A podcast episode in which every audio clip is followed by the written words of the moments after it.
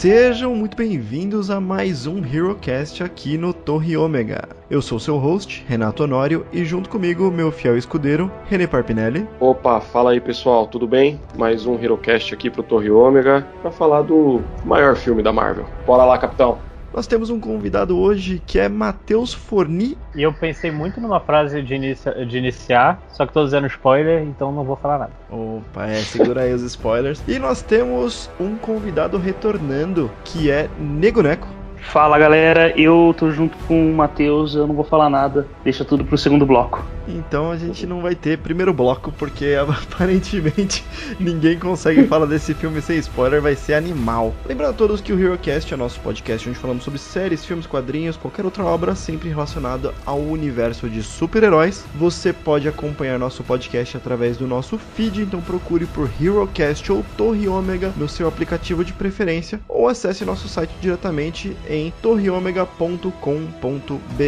Abunde-se confortavelmente e hoje vamos falar de Vingadores Guerra Infinita.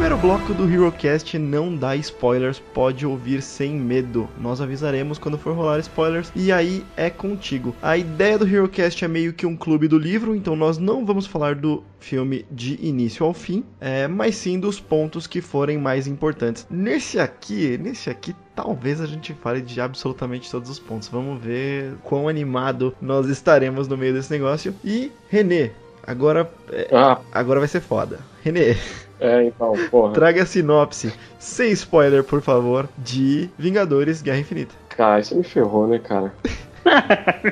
Era uma vez. Vamos lá, cara. Vai ter Vocês que conhecem o cinema. Tudo começa 10 anos atrás. Vocês conhecem os super-heróis da Marvel? Cara, aqui no filme encontraremos o, um dos maiores vilões do universo Marvel, Thanos, onde ele está atrás das joias do infinito. Puta, cara, não sei, velho. Renatão, você que me ajudar nisso aí, cara. Eu não Tira vou... essa porra dessa sinopse. Eu não vou. Não. Essa, essa, foi, essa foi sacanagem. Eu não, eu não sei como falar sem spoiler essa porra, cara. Não, fica tranquilo, fica tranquilo, a gente dá um jeito. Quem vai vir ao seu resgate vai ser Nego Neco, que é um cara que tá louco para falar disso. Vai lá, Neguinho. Eu confio em você. Bom, vamos lá. É. é, mas é muito difícil mesmo.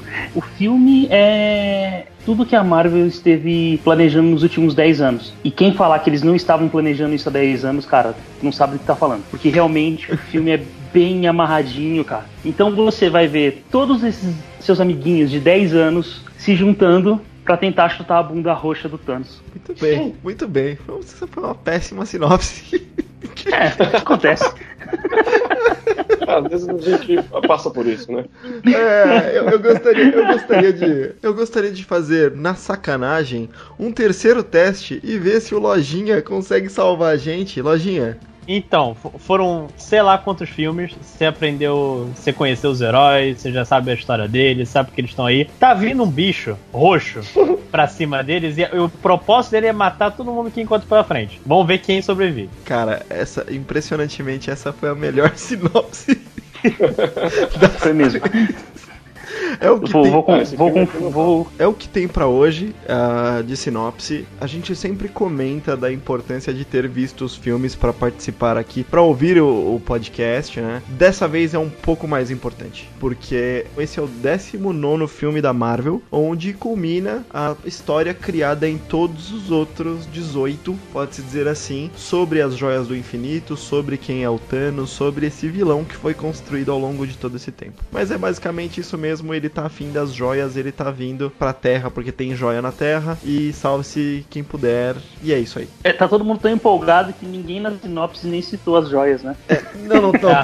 não, teve, teve, teve sim. Mas. Eu falei, eu falei. Vamos falar um pouquinho das informações técnicas. E assim, bom, a gente tá gravando no domingo do fim de semana de lançamento, então tá tudo meio confuso ainda. Não vamos estar com as informações bem apuradas como a gente fez com os outros casts, mas Nego Neco, favor, nos ajude aí com as informações técnicas. Bom, o filme estreou agora dia 26. Bilheteria só nos Estados Unidos no final de semana de estreia de 250 milhões. E bilheteria fora dos Estados Unidos 380 milhões. E com certeza essa informação já está defasada. Sim, sim. Porque é... não acabou o domingo. E falta ainda muito em outros lugares do, do, mundo. Exatamente. Os diretores são os irmãos Russo, Anthony e o Joey, que já tem. Acho que muita gente fala que um dos os melhores filmes aí da Marvel, né? Que é O Soldado Invernal e o Guerra Civil, que são filmes mais pé no chão, né? Ambos o pessoal gosta muito América, deles. Né? Exatamente, o Capitão América 2 e 3. É... Eu gosto muito dos dois. Uhum. Não não conheço nada deles além desses dois filmes, vou ser bem sincero, mas eu acho que esses dois filmes fala, fala bem por eles. É, eu não trouxe nada além disso pra pauta para mencionar as outras coisas que eles fizeram, porque eles têm muita série para TV direto e alguns poucos filmes para TV direto. Então assim, de filme com grande relevância, com grande investimento, eles são meio que novatos. É, é complicado falar desse jeito, porque os caras são bem experientes em, em direção, mas em direção de filme filmes blockbusters, eles têm aí Capitão América 2 e 3, que é o Soldado Invernal e Guerra Civil mesmo. Mas eles já são veiacos de mercado, assim. Eles dão essa, essa visão um pouco diferente aos filmes deles de, de super-heróis, porque o Capitão América Soldado Invernal é um filme de espionagem, espionagem com um pouquinho de poder, mas espionagem na, na, na sua essência, e o Capitão América Guerra Civil tem um baita de um plot twist e não existe um vilão exatamente como comumente a gente vê nos outros filmes. Ele traz um pouco dessa espionagem, dessa manipulação que foi tão bem aceita lá no, no, no Soldado Invernal, também pro Guerra Civil. E aí tem todo aquele show-off do herói versus herói que teve no Guerra Civil, mas tem muito parte de, de manipulação e tudo mais, esse tipo de coisa. Acho que é isso, meio que a, a, as informações técnicas resumidas do filme, né? Nós não vamos Só falar. dar um adendo ah. rapidinho sobre isso, porque eu acabei de conferir aqui, e somando esses valores que, lembrando, não acabou o fim de semana, deu 250 mais 380, 630 milhões de dólares dólares apenas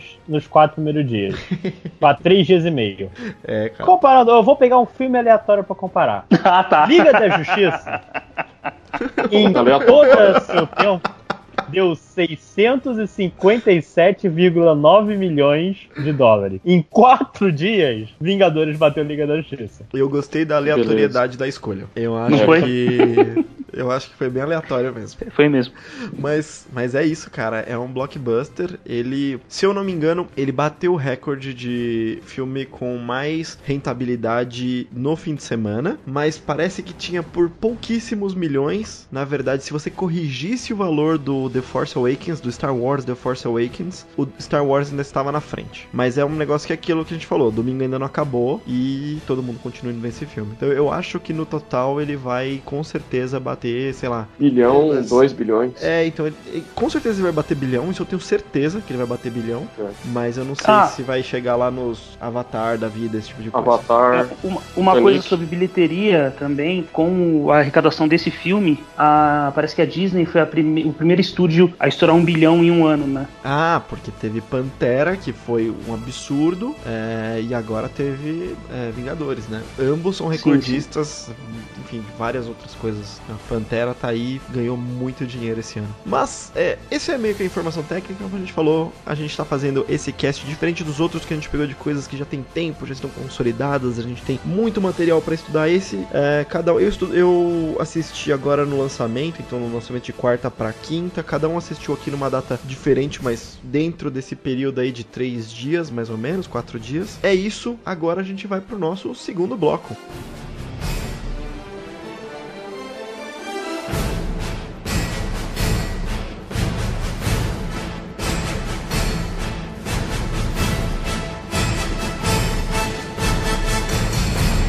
Lembrando que agora nós estamos entrando no bloco onde está liberado spoilers, mas esse vai ser um pouco diferente. A gente tenta sempre segurar os spoilers dentro do filme que a gente está falando. Dessa vez não tem como não falar de um monte de outro filme que tem ligação com esse. São 18 filmes, 10 anos criando esse momento. Então, escutem por sua conta e risco e seria legal vocês terem assistido tudo. Bom, é isso. Vamos falar um pouquinho da obra original, do que, que isso foi baseado baseado. Acho que esse é o primeiro que a gente vai falar que tem é muito, muito discrepante da obra original. Exatamente. É dentro de um universo mega consolidado nos quadrinhos. É uma saga de. Se chama Saga do Infinito. Tem alguns quadrinhos aí dentro. Então tem o Desafio Infinito, a Guerra Infinita e a Cruzada Infinita. E eu poderia dizer aqui que tem também. Antes disso, a gente tem na verdade um prelúdio. Se chama Em Busca do Poder. Que. Bom, como que acontece? Eu vou falar um pouquinho da, da história dele. Mas a história é que o Thanos ele está indo atrás das joias do infinito lá no, no prelúdio em busca do poder. E a história com os heróis da Terra já começa com ele com a manopla completa, bem diferente do filme, onde a gente tem diversos heróis que têm poder das joias, né? Então é bem diferente essa estrutura. Ele começa com uma, né? Ele começa com a joia do poder, se eu não me engano, né? Exatamente. E no prelúdio, todas as joias estão com pessoas cósmicas que não tem nada a ver com os heróis da Terra. O prelúdio tem duas partes e ele vai e pega rapidinho, mas tipo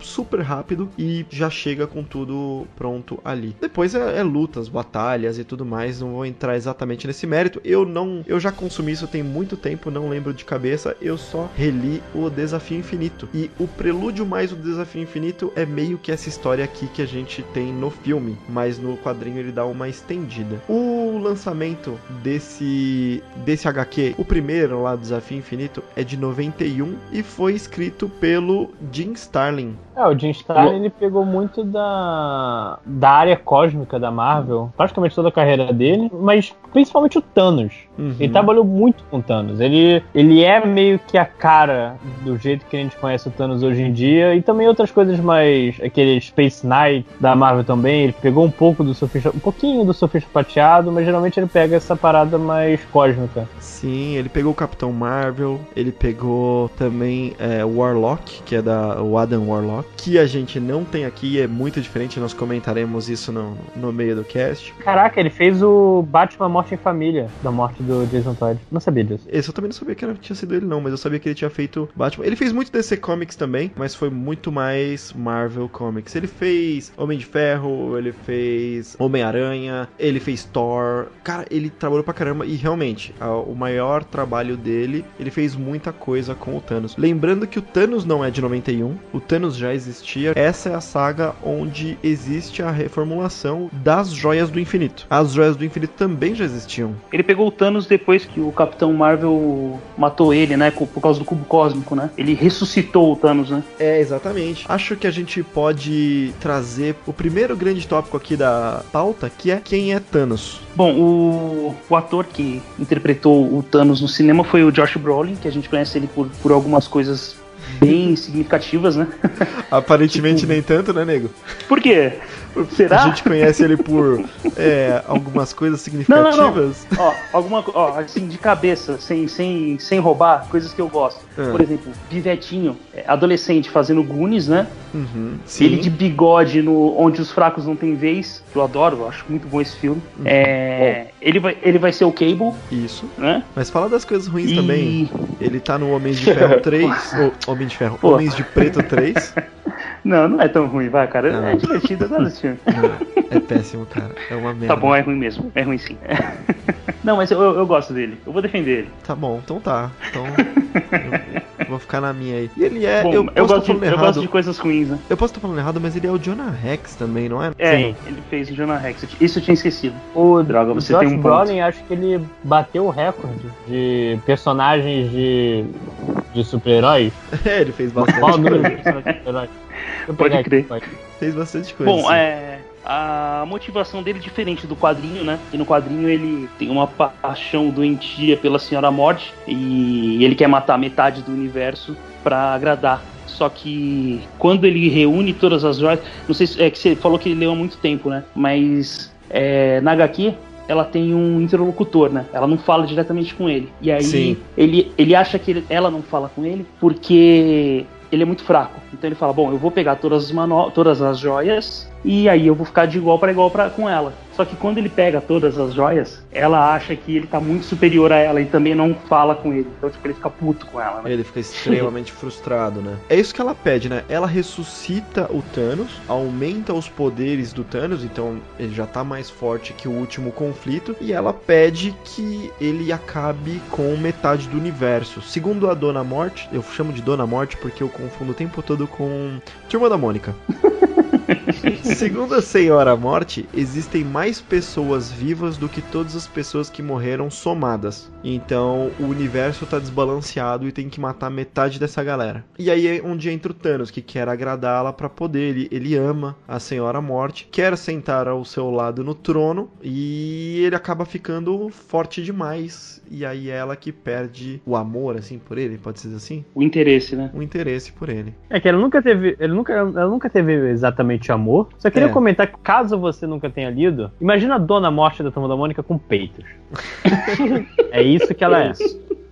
Exatamente. Acho muito legal o quadrinho dela que fica a cada quadrinho que você vê, você vê ou ela como uma, uma mulher bonita ou uma caveira. Ela fica uhum. uma caveira com peitos. Isso nunca muda. Sempre tem peito. Isso não muda. E fica Vai ver que ela parece de esqueleto. Eu acho, acho bem legal. Acho bem legal. E aí, a, o primeiro ponto que eu gostaria de discutir com vocês, que é a evolução da aparência do Thanos e do CGI. Então nós vimos aí a primeira aparição dele, me corrijam se eu estiver errado, é lá no Vingadores. Sim, é a cena pós-crédito. Cena pós-crédito dos Vingadores, né? Ele, ele aparece oculto no meio do filme, entregando ao Loki o cetro. Cetro, isso. E depois ele aparece ao final, mas ele tá púrpura, né? Tá mega aceso. E aí ele foi evoluindo ao longo do tempo. Se eu não me engano, nessa época não tinha Josh Brolin confirmado, não tinha. Se eu não me engano, não, tenho certeza que não tinha. Então era um modelo genérico ali de, de Thanos. O que, que vocês acharam da aparência final do Thanos. Cara, eu gostei bastante, cara. Ficou bem convincente, assim, a CG. Não, não achei que foi ruim, não. Acho que ficou bem parecido com, com, com sei lá, um alienígena mesmo, sabe? Um, não estragaram a CG, não, na minha opinião. Eu também achei. Que, é, a gente saiu de um filme, novamente, pegando o filme aleatório aqui, Liga da Justiça. É, a gente saiu de um filme que o vilão era um personagem de CGI e não funcionou. Uhum. Exatamente. Sabe? E por mais que o Thanos ainda pareça, às vezes, um claramente um boneco de digital, ele funciona melhor. Talvez pela cor, ele não se destaca tanto, ele tem uma presença mais. não imponente, mas uma presença mais real uhum. no mundo. Isso. Acabou funcionando um pouco isso. E também o fato de ele estar de regata, né, gente? Eu gostei muito, eu, eu, eu achei que ele entregou bem, cara. Cara, as expressões, a, a, a mais leve alteração no olhar do, do Josh Brolin você consegue notar no, no CGI. Uhum. E esse negócio das cores de terem mudado, não sei se vocês viram os caras que foram responsáveis pelos efeitos, eles deram a, Uma explicação. a, a, a explicação, né? Uhum. Não convenceu muito, mas não, eu bem. acho que convenceu bastante, na verdade. Eu ia puxar isso, ainda bem que você comentou. Mas tem algumas coisas que o diretor de CGI comentou sobre a evolução do Thanos. Que é, primeiro, tem a evolução direta da resposta ao público, porque é um personagem que está sendo inserido, né, aos pouquinhos, e você tem o retorno do público. Então, desde a primeira aparição, teve gente criticando: ah, tá muito púrpura, ele é mais roxo, o queixo dele tem que ser mais largo. E, enfim, o pessoal foi criticando e eles foram melhorando dando mais material para os artistas trabalharem. Mais uhum. uma das coisas que foram muito importantes foi uma decisão de como seria a captura, o mocap do negócio que é o seguinte: tem dois estilos de fazer essa, essa captura. Atualmente, a captura do áudio está sendo feita junto com o movimento, mas as, as duas decisões que vocês têm é colocar isso totalmente no estúdio e gravar tudo totalmente separado, ou trazer isso para ser gravado junto com os atores. É claro que quando você faz junto com os outros atores, é um pouco mais difícil esse processo, porque você tem ali que substituir, você não tá num, num fundo verde, né? Não tá num ambiente super controlado. Depois para você substituir ali um personagem, substituir o corpo dele pelo corpo do Thanos seria muito mais difícil. Mas eles deram muito mais uh, importância para presença e para atuação do Josh Brolin com os outros atores e eu achei isso muito muito acertado porque eu tenho um amigo que, que que criticou bastante, falou que o, li, o lip sync tá horrível, assim, sabe? Que o lábio dele não tá junto com a voz. E eu achei justamente o contrário. Eu acho que esse é um dos eu melhores. Um dos, dos personagens de CGI mais expressivos que eu já vi. Aham. Uhum. Mas esse, esse negócio do lip sync é uma coisa. Cara, seu amigo ele tinha que prestar atenção no óbvio, sabe? Na verdade, ele tá falando uma língua alienígena e tiveram que dublar inglês em cima, entendeu? Caralho. Ele só não entendeu isso. É, tiveram que chamar o cara, pô, mano, você consegue falar inglês aí? Pô, não consigo, tenho. Então, não sei falar ele inglês. entendeu. Ele Nasci entendeu. Titã, Nasci Titã. Pô, beleza, então tá, então isso vale como o pessoal tá perfeito. Mas eu, eu gostei bastante e acho que teve alguma coisa também sobre a cor dele. Essa cor, ela dá mais contraste para mostrar as expressões. Ela ficou mais opaca, né? Eu não sei definir exato qual é a função ali, mas essa foi a justificativa, sabe? Que a, essa cor consegue dar uma gama maior de expressões para o Thanos. A gente podia falar um pouco dos poderes do, do Titã, né? É, sem estar com a manopla. Como eu, eu, não conhecia tão bem ele, esse, esse, vilão aí, porque eu não li todas as HQs antes do filme, uhum. eu não, não, sabia de todas as, as forças dele, né? Então ele tem super força, ele uhum. tem a velocidade sobre-humana, é, manipulação da energia, é, telepatia, ele voa, ele é imortal e ele tem manipulação da matéria. Agora, esse imortal tem alguma relação com a morte ou não? Esse imortal é fake. É, imaginei. É um personagem que tem muito tempo de quadrinho, então os, os, poderes dele são os que mais tiveram uma evolução, assim. Ele tem todo o esquema de super poderoso por super poderoso, que é aquele resistência e tudo mais. Se você pega um RPG Marvel é, que vai de 0 a 10, ele tem 11 em tudo. É, a parada dele é que ele é um mega estrategista. Ele tem lá uh, o trono dele, né? Alguma coisa assim, que também é super tecnológico tecnológico e tem uma porrada de coisa ali dentro, de desde escudo de escudo invisível, sabe? A teleporte, é uma porrada de função ali, tudo isso sem a manopla. É, ele é roubado pra caralho. Ele é roubado pra caralho, é, ele, ele, ele, é muito roubado. Ele tem esse teletransporte aí, né? Sem, sem precisar da, de nenhuma joia, né? Sim, ele, ele já tem essa, essa possibilidade. Mas o, o ponto é que no filme, nada disso é apresentado, né? Dá para saber que ele é forte, dá para saber Sim. que ele é resistente, que ele, vo, ele sobrevive no, no espaço e tudo mais, mas não, não é apresentado. A gente não vê a luta dele sem a manopla. Tanto Exato. que ele, ele já começa o filme com a joia do poder. Mas Vamos falar do Teen Thanos aí, que é a Black Order ou Filhos de Thanos, Children of Thanos. Acho que no, no filme é Filhos de Thanos que eles se chamam ou eles nem se chamam de nada? Não, chamam de Filhos de Thanos. Não, Filhos de Thanos. Tá, legal. Mas, mas é num conceito até mais amplo, porque eles falam, ah, se você morrer, você vai ser parte dos Filhos de Thanos, não sei o quê. Sim. É uma coisa meio religiosa até. Né? É. é, meio que usando ele, né?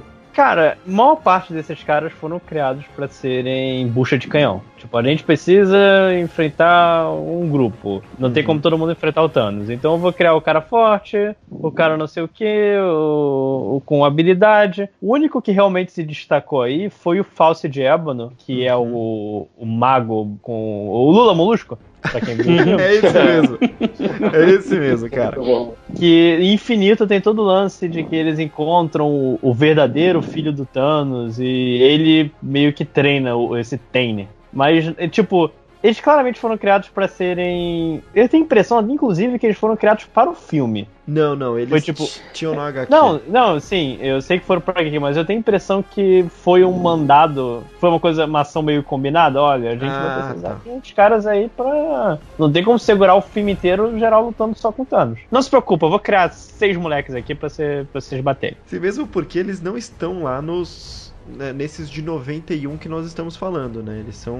Não, não, não. Eles são, são recentes. Eles são bem mais recentes. E esses eu, eu não li, então eu tenho. Eu, eu não vou falar exatamente dos poderes deles aqui, porque realmente não faz sentido, mas assim, é, cada um tem um, um poder mágico místico absurdo gigante, sabe? Então nós temos o Corvus Glaive. Corvus Glaive, para quem lembrar no filme, ele é o cara que tem uma uma glaive, né? Eu não sei o nome disso em português, mas é tipo uma, uma lança que tem uma lâmina. É o, é o cara com capuz. É o cara com capuz, esse mesmo. Tem o, a próxima meia-noite, eles são casados, o Corvus Glaive e a Próxima Meia-Noite, que é a única mulher que ela tem aqueles chifrões e tudo mais, também usa uma lança e a lança dela é criada de, do sol, do sol que estava virando uma, é, uma um buraco negro, enfim, é uns negócios é, tipo, todo mundo é, é, todo mundo é foda. Sabe? Aí... O, o, Corvus Glaive também tem uma pegada dessa, né? É que eles não passaram pro filme, mas se, se a lança dele não for destruída, ele não pode morrer. Tem uma parada dessa. É, enquanto ele está em poder da lança, ele é imortal.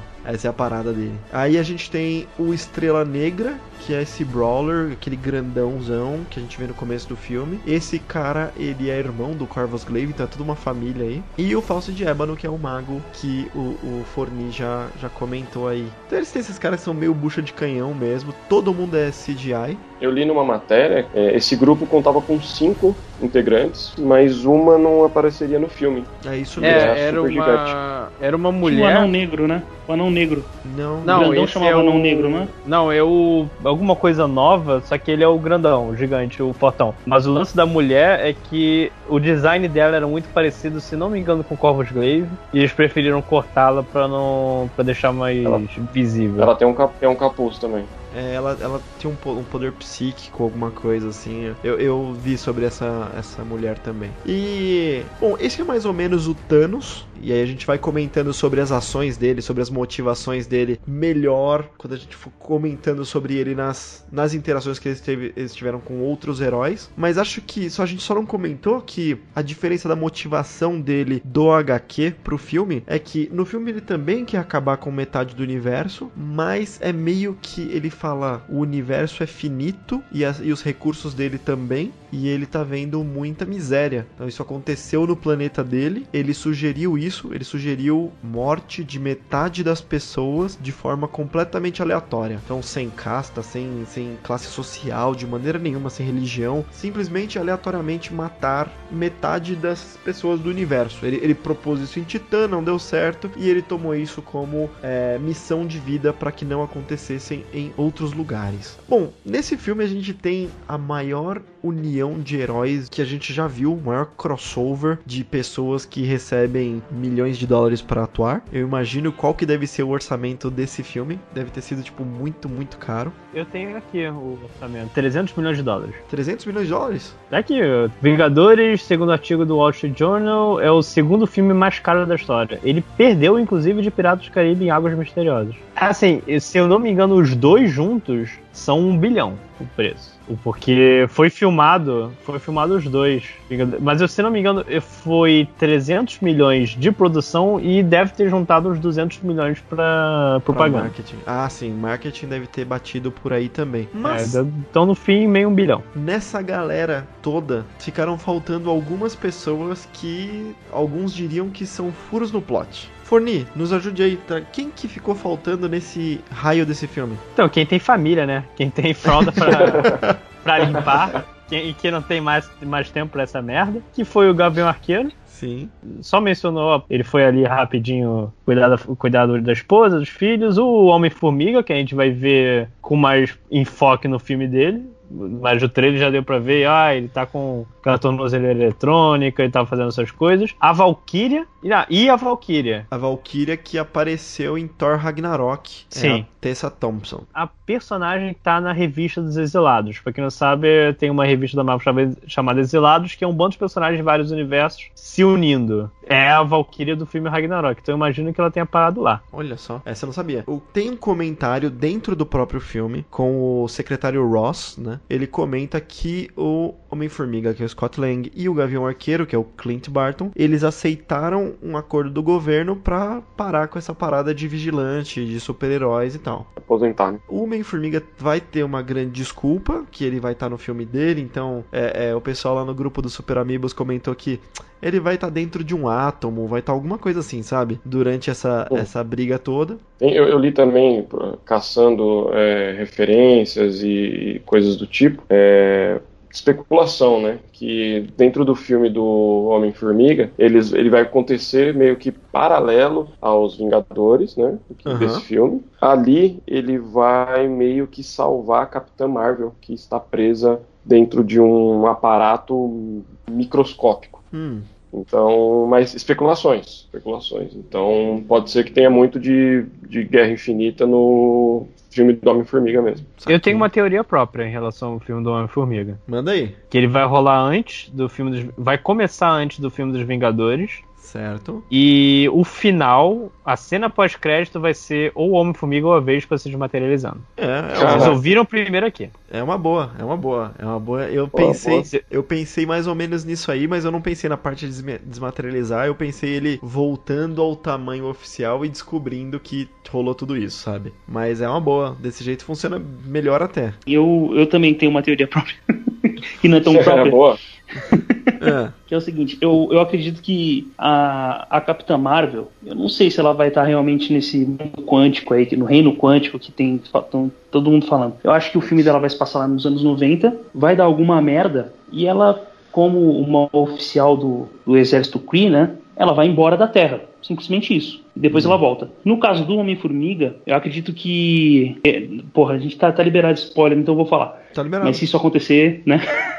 já tá dito que a, a Janet vai ser a Michelle Pfeiffer. A, a esposa do, do Hank Pym vai ser a Michelle Pfeiffer. Então talvez ele vá pro mundo lá, pro mundo quântico, só pra conseguir resgatar a mãe da namorada. E quando ele voltar, a, a, a, Super Kate do Lost vai ser uma das minas que vai ter sumido por causa do estalar de dedos. E isso que vai fazer ele voltar e tentar ajudar o povo de novo. Tá aí, tá aí, boa. Sobre o, o Gavião Arqueiro, eu ouvi os diretores numa entrevista comentando para que uh, tenhamos paciência, pois ele não está nesse filme por um motivo. Esse foi o máximo de informação que eles deram. E, ou seja, parece que é importante para o plot ele não estar, porque vai acontecer alguma coisa onde ele vai estar. Eu assim espero que eles não tenham só jogado essa bomba de fumaça, né? A Valkyria Tessa Thompson aparentemente não está por conflito de agendas, porque ela está em Westworld, ela esteve em Aniquilação, aquele filme que foi pro Netflix, e está em Creed 2, então ela tá com a agenda lotada e não conseguiu participar. E tem dois carinhas que eu não sei se tava na lista de mortos lá na, na nave da, do Thor, que é o Korg e o Mick que eles são mega coadjuvantes, mas como eu adoro Planeta Hulk, e esses caras vieram diretamente de Planeta Hulk, eu fiquei triste deles, né? deles não aparecerem. Porque eu gosto muito deles mesmo, cara. Mas é o seguinte, Aquele maluco grandão com a vozinha é muito engraçado. É, ele é, ele é o diretor, né? Ele é o. É o. Watiti, né? Ah, não lembro o nome dele. Taika Waititi. Taika, é isso aí. Assim, gente, morreram, né? vamos, vamos ser sinceros, eles morreram. Infelizmente, infelizmente, isso é triste. Mas é o seguinte, eu, eu tava dando uma olhada na melhor maneira da gente falar do que acontece no filme, é, que ordem falar, e acho que eu chupinhei essa ideia totalmente lá do, do vídeo do Rapadura, Cinema com Rapadura, onde eles falam pela ordem do Thanos ir conseguindo as pedras, as joias do infinito. Então acho que essa é a melhor maneira. Entendam que algumas das coisas que a gente vai falar já estavam acontecendo e eles vão mudando o núcleo que está sendo apresentado no filme, mas aí a gente vai tentando seguir pela, pela pedra e aí quem tem quem assistiu vai entender, quem não assistiu tá errado de estar tá aqui. Então não tem como falar, né? Não tem como falar. Esse filme é muito complexo para alguém te explicar. É, são 2 horas e 30 de filme, então é muito foda mesmo.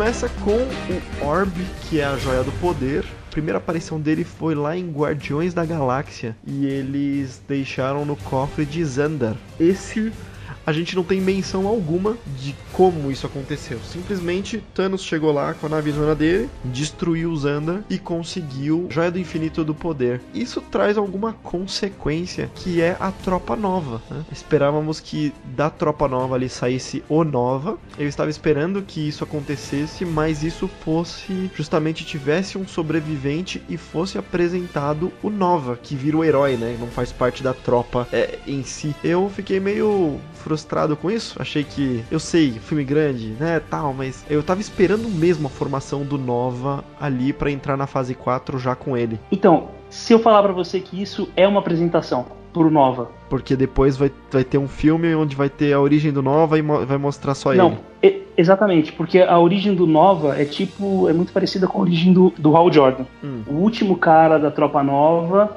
tava passando perto da Terra, ia morrer, colocou todos os poderes no capacete dele e escolheu aleatoriamente o, o Ryder lá, né? Que foi o primeiro Nova. Hum. Esse cara que morre nas HQs é um cara que a gente já conhece lá do primeiro Guardiões da Galáxia, que é aquele cara da tropa de cabelo enroladinho, sabe, Sei, gordinho? É um humorista, esqueci o nome dele. Isso, o personagem dele, eu também não vou lembrar o nome agora. Se alguém correr na, na wiki aí vai descobrir. Mas esse personagem é o personagem que dá os poderes pro Nova original. Então, vamos pensar aqui, né? Vamos extrapolar. O Thanos chegou, matou todo mundo. E sobrou esse cara que conseguiu fugir e por causa dele vai surgir o, o Nova. Esse sou eu sendo otimista. Não, ainda dá. Eu só esperava ter visto pelo menos alguma coisa disso no filme.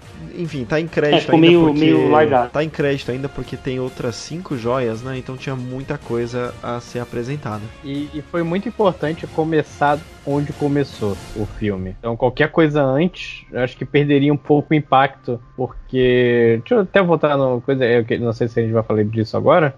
Hum. Vamos, vamos sim falar do Tesseract, que é o ataque à nave do Thor. Sim, sim. é uma cena que tudo isso constrói, a derrota do Hulk, a derrota do Thor, a morte do Loki, a morte do Heimdall, tudo constrói para você ter sempre durante o filme a sensação de tensão em cada momento que o Thanos está em cena. Sim, porque e... você já sabe que pessoas morrerão. Sim, e tipo, destruir Zandar, cara, assim, Conan conseguiu. Então qualquer um consegue destruir Zandar. Não é o momento que você é apresentado ao vilão que vai fazer ele temer. Então Sim. tem que ser é, destruir todo mundo que tava de top. Eu é... destruí todo o elenco de Thor 3. Não, é, tem razão. Destruir minions, destruir esses é, bucha de canhão, não, não, você não sente porque você não tem empatia pelos personagens. Agora, quando você começa derrotando Hulk, quando você começa matando Loki e Heimdall, que são as, as baixas relevantes lá da nave do Thor, é, te traz, né, um caralho, né, que que é isso. Esse cara é realmente forte. Esse cara é, é um vilão à altura. E, e me corrijam aí, cara. Eu sei que o, o Handel, ele tinha o poder de abrir a Bifrost, mas ele tinha o poder de abrir a Bifrost só com aquela espada? Era isso mesmo? A espada era a chave, né? Então, mas era a chave daquela máquina gigantesca em, em Asgard. Então, mas é que eu acho que eu acho que isso entra na, no, exatamente na mesma, na mesma coisa que o, o Odin fala pro Thor no Thor Ragnarok, que é você é o deus do trovão ou você é o deus do martelo? É, tá. Não, beleza, assim, é só, só pra eu entender onde eles estão definindo ali, onde eles estão onde eles estão traçando esse limite, sabe? Ah, sim, é, não foi explicado, né? Então fica difícil de entender. Mas nós tivemos então, o, o, o Forni já trouxe aí o próximo que é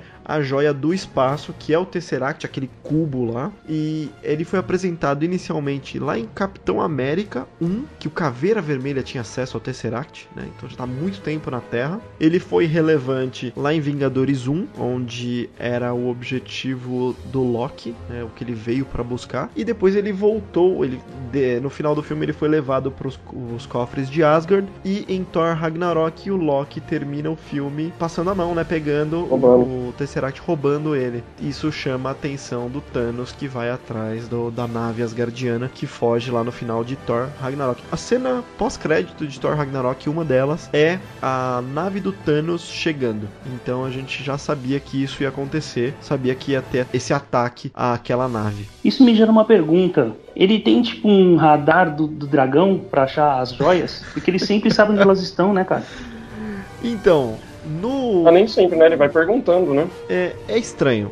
É, eu acho que é o poder do roteiro que que acontece? É. Ele meio que tem, mas a gente vai falar lá da joia da alma, que ele não faz ideia de onde tá. Então ele não tem exatamente um radar do dragão. Ele precisa é verdade. informação. No quadrinho, ele, ele já sabe, mas ele fica contemplando aquele poço do conhecimento. Tem esse. Toda a introdução é ele contemplando o poço do conhecimento e como ele tira a informação, como ele tira conhecimento dali de dentro. E logo na sequência ele vai atrás de todas as joias, ele sabe absolutamente todas onde elas estão. Então aqui fica meio meio jogado assim, não fica claro, mas de alguma maneira ele sabe. Porque sim, em algumas. E outras não sabe por que não. É porque.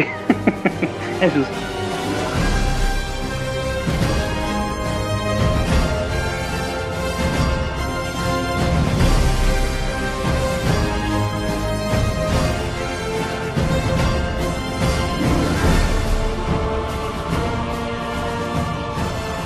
Mas aí, nós temos a quest, a side quest do Thor. Apesar de tomar toda aquele, aquela chamada do pai dele, que o nego acabou de lembrar pra gente, que ele não é o deus dos martelos, mas sim o deus dos trovões, ele resolve ir atrás de um novo martelo. É, é, que o papo bonito vai até quando você toma um cacete, né? Exatamente. Alguém sabe de onde é a referência desse martelo, Rompe Tormentas, o Stormbreaker? Eu sei que foi um excelente um excelente easter egg do filme, que é o martelo do Bill Roy Beta. Fala aí um pouquinho do, do Bill Raio Beta e como é que foi a interação dele com o Thor. Então, o Bill Raio Beta, não, ele é um Corbinita, que é aquela raça cavalo. O planeta dele foi destruído por Surtur, que liga ele à, à raça do Thor. Uhum. E por um tempo ele ganhou é, um, um, martelo parecido com o Thor. Em vez de ganhar o Mjolnir, porque ele não era. O Mjolnir era do Thor, ele ganhou o Home Tormenta do Stormbreaker, que tornou ele meio que o irmão de armas do Thor durante algum tempo. Ele conseguiu segurar o Mjolnir e Odin colocou os dois para lutar pelo Mjolnir. Ele ganhou do Thor, mas mesmo precisando do Mjolnir para salvar o planeta natal dele, para salvar a família dele, ele achou que não seria digno roubar o martelo do Thor e Odin requisitou lá para os anões que construíssem um novo martelo, que é o Stormbreaker, o Rompe Tormentas que a gente viu aí sendo construído para o Thor diretamente. Então, bem legal essa adaptação de mostrar o Stormbreaker e tudo mais. Eu consigo ver acontecendo agora o contrário, ele sendo capaz de levantar lá o Stormbreaker e aí o Thor de alguma maneira conseguindo o Mjolnir de volta, fazendo o caminho inverso, sabe? Acho que funcionaria como uma puta adaptação, cara. Acho que funcionaria muito bem. Nessa nova quest do Thor, ele consegue um olho novo que o Rocket Raccoon entrega para ele. E esse olho, cara, o Rocket Raccoon ele roubou esse olho. Acho que mostrou ele roubando no Guardiões da Galáxia, né? Ou eu tô viajando na maionese? Não, é outro. O jeito que ele descreve parece que é outro. É, e, quem, e, quem, e quem constrói essa, esse machado pro, pro Thor é o Tyrion, né? Isso. Sim. Eu nunca sei falar o nome desse cara, é o Peter Dinklage. Dinklage. Muito bem. E ele tá muito bem, né, cara? Cara, ele é sempre muito bom, né, cara? É que o pessoal, eu, eu vi gente reclamando que ah, ele pegou todos os, é, os estereótipos de anão e colocou no personagem. Porra, Pô, mas é um o anão, personagem caralho. é um anão, velho. Como ele pegou? É ele, porra. Thor tem uma relação direta com mitologia. Aí são os anões da mitologia nórdica, caralho. Não tem como, não tem como fugir. É isso que se espera mesmo dos Engraçado anões. que são todos gigantes, né? Obviamente é. que perto de, de, dos titãs eles são devem ser realmente anões, né? Isso é muito maneiro. E aí nós temos o, o a conclusão disso, sendo que ele vai para eu esqueci de colocar o nome do lugar aqui, mas é uma ele vai para uma estrela que é o local dos anões, né? A forja dos anões, onde eles criam lá o Stormbreaker e a parte legal é que o cabo é feito pelo Groot. Ele faz o cabo que tava lá tipo já já esfriando, né, o martelo e ia esfriar e não tava não achava o cabo e ele fez o cabo. E eu achei tão bonitinho como eles conseguem costurar essas coisas assim, sabe? O Thor ainda fala arvorês, né? Isso que eu é... achei bem engraçado essa parte. Eu achei engraçado que o Rocket ele, ele não permite que ninguém chame ele de, de, de qualquer outro animal, mas o Thor chama ele de lebre e ele não, não, não resmunga nenhuma vez. Acho que ele não sabe o que é uma lebre. É, pode ser. É, pode ser. E pode aqui ser a, a, parte que o Bonatti fica maluco, que é o humor, mas o, o Thor, a gente não comentou, ele foi resgatado pelos Guardiões da Galáxia. E, cara, como eu dei risada com é, todo mundo falando. Peter Quill com ciúmes. É um anjo. Parece que um anjo e um pirata tiveram um filho. o Drax, né? O Drax o Drax falando porque ele tá caolho, um anjo e um pirata. Cara, animal, velho. Eu adorei isso. Cara, e eu gostei muito do, do comentário do, do Drax e do Rocket pro, pro Quill. Tipo, você tá um sanduíche de virar gordo, que pra mim é o meu, o meu corpo físico a partir de hoje. Estou um sanduíche de ficar gordo. mesmo. É. Aí começa a apontar pro pescoço, sabe? Onde tá a gordurinha acumulada. É muito bom. E ele começa a engrossar a voz pra falar com o cara, né? O e Thor. imitar, e imitar também o Thor, né? Cara, animal. Rapidinho, Renato, tem a. que eu vi uma, uma, diferença bem, bem, bem interessante, assim, do filme pra HQ. É que naquela parte que o, que o Hulk é, é, é teletransportado lá pra, pra Terra, uhum. é, no filme é o Hulk, né? Mas na HQ é o surfista, né?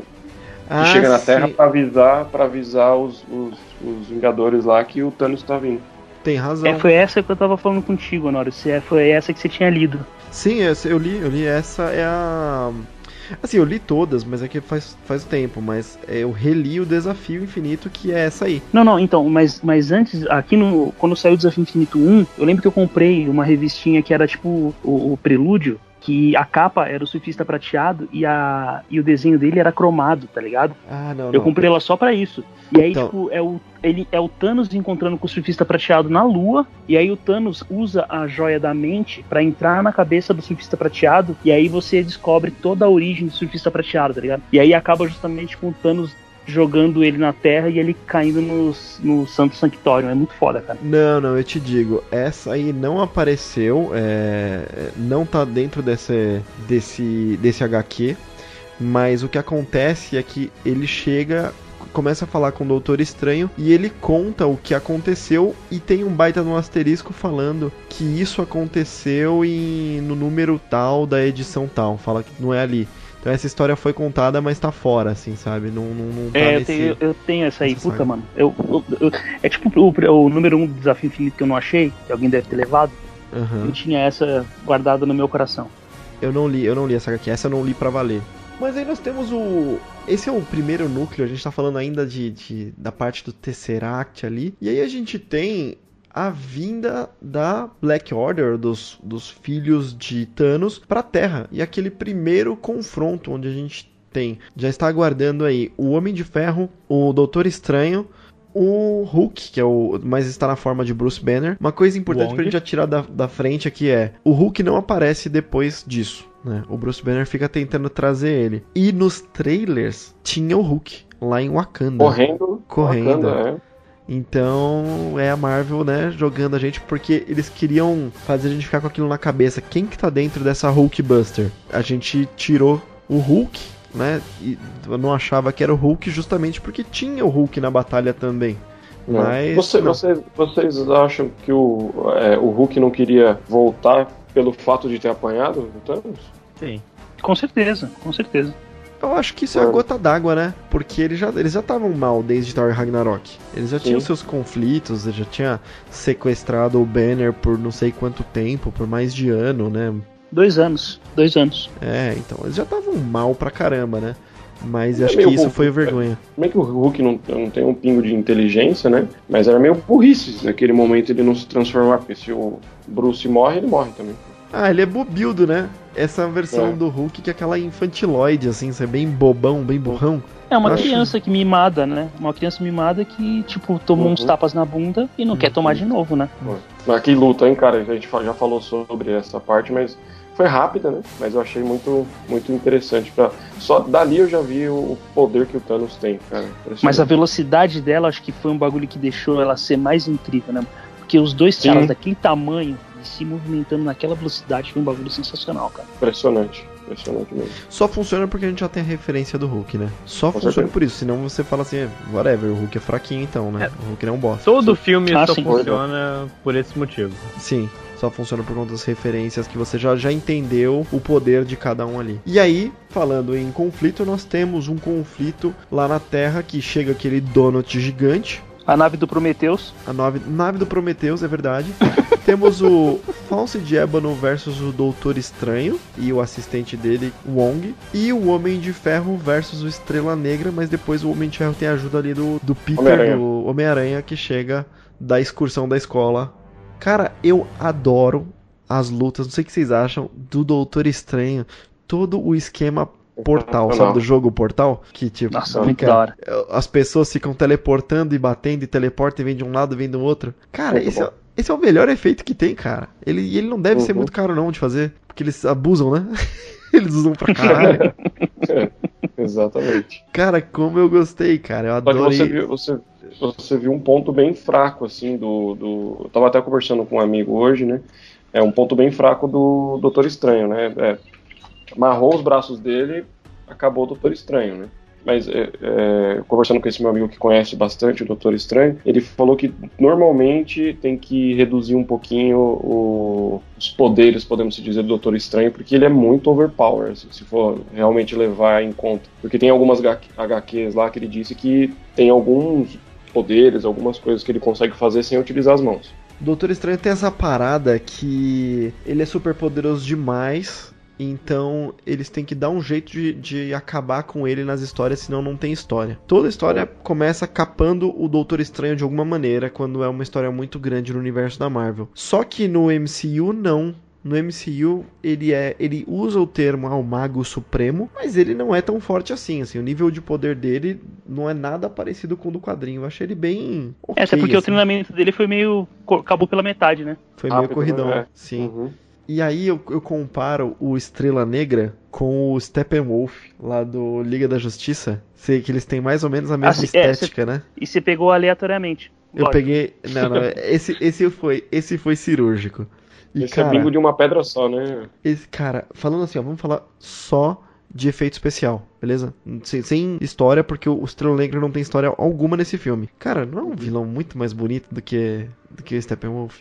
Cara, ele é mega mais acabado. Puta que pariu, velho. Como é que pode isso? É muito mais bonito, não tem nem comparação, cara. E é isso. Isso se chama dinheiro infinito.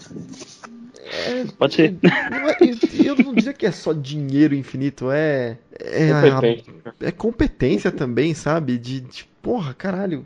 Coloca não é difícil, né, certa. Né, cara? Não, dinheiro vocês têm, Warner, o DC.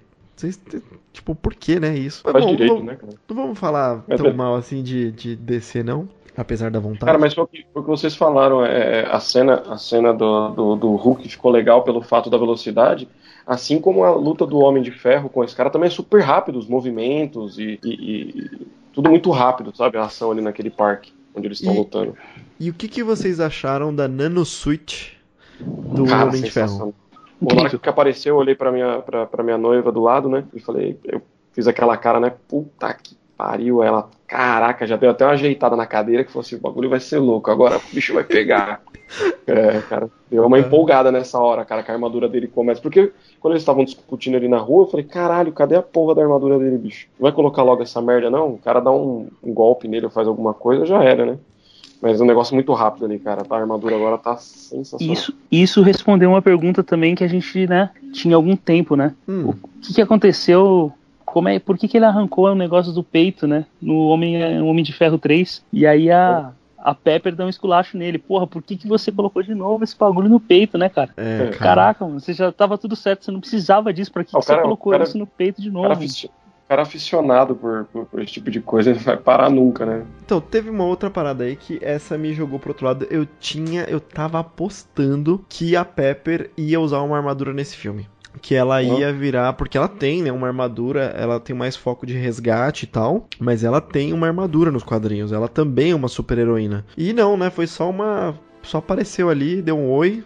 Rapidinho. É, mas ainda dá tempo, né? Tem mais não. um, tem mais um filme. Ah, sim, dá tempo, dá tempo.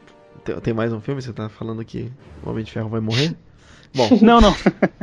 mais um pra continuar essa história, né? Tem, tem sim.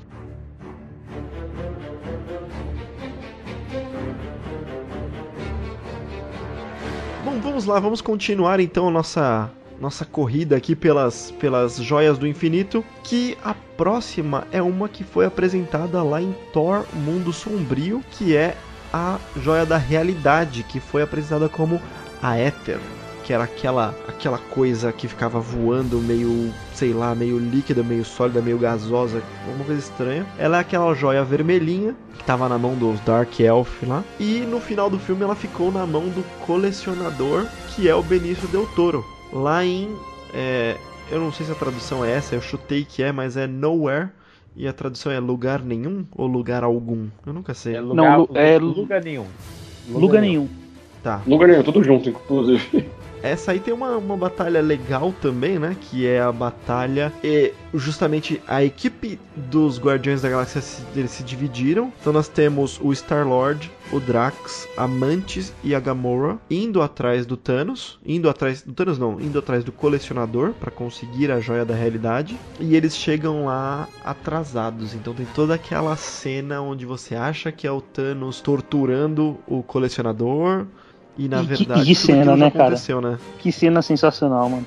E uma coisa que não ficou clara, eu vou só chutar que sim, que eu não vi ninguém falando sobre isso e eu pesquisei. É colecionador babal, né? Morreu, né? Aparentemente sim. No quadrinho, o Thanos negocia com o colecionador e tem algum respeito. Ele dá uma. uma ele discute com o colecionador: olha, cara, eu vou tentar barganhar com você e barganha com ele, oferecendo uma outra, uma outra peça para a coleção dele, vou dizer assim, para ficar mais simples, em troca da joia, ou o colecionador pode falar não e eles vão batalhar, sabe? Mas ele tem uma relação de, olha, a gente já foi parceiro no passado, então eu vou passar um pano para você. Essa é a ideia do quadrinho. E no HQ eu acho que eles não mantiveram isso, não pareceu ter nenhuma relação de aliança entre eles e parece que Babal, né? Morreu. É, eu não sei, porque o, o colecionador ele é um dos eternos. E a uhum. gente. A, a, gente. Acho que há um mês atrás já saiu que vão fazer um filme dos Eternos, né? E matar um desses caras não é tão simples, né? Nem pro Thanos.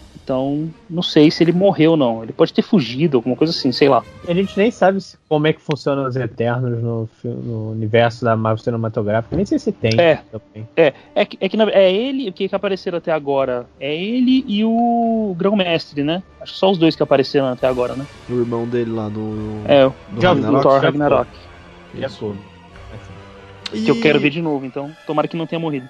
Não, ele não, não, morreu não, ele não morreu não. Ele terminou naquela situação estranha lá, mas eu acho que não morreu não.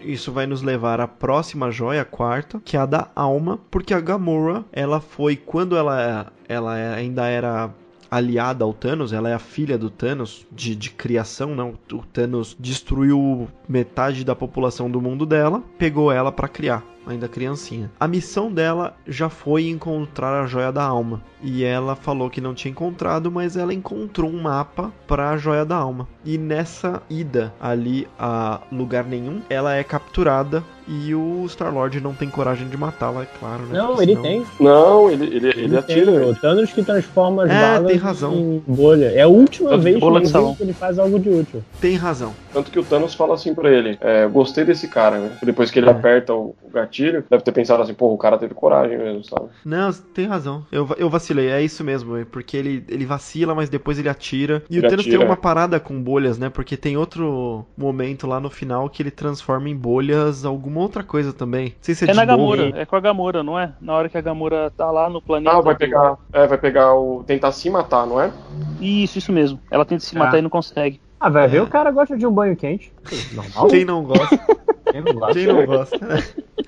Vai ver, reaproveitaram o efeito, tem mais cara disso. É. Mas nós tivemos aí a joia da alma, que estava num planeta Vor, blá blá blá, não lembro exatamente. Volme. Que trouxe um personagem de volta. O Thanos vai junto com a Gamora para esse local. É um local que parece meio sagrado, meio ritualesco, uma coisa assim. E como um, o guardador, o keeper desse lugar, nós temos o Caveira Vermelha, que a última aparição dele foi lá em Capitão América 1 mesmo, né? É, faz tempo nós tivemos a mudança do personagem, do, do ator, na verdade. Antes era o Hugo Weaving, que é, é o agente Smith do Matrix, ele é o. tá no Senhor dos Anéis. O Elrond. Elrond. E... Ele é a Priscila também, né? A Priscila? A Rainha do Deserto, pô. Ele, foi, ele fez esse filme. Puta, Priscila, a Rainha do tinha Deserto. Esquecido, tinha esquecido disso aí.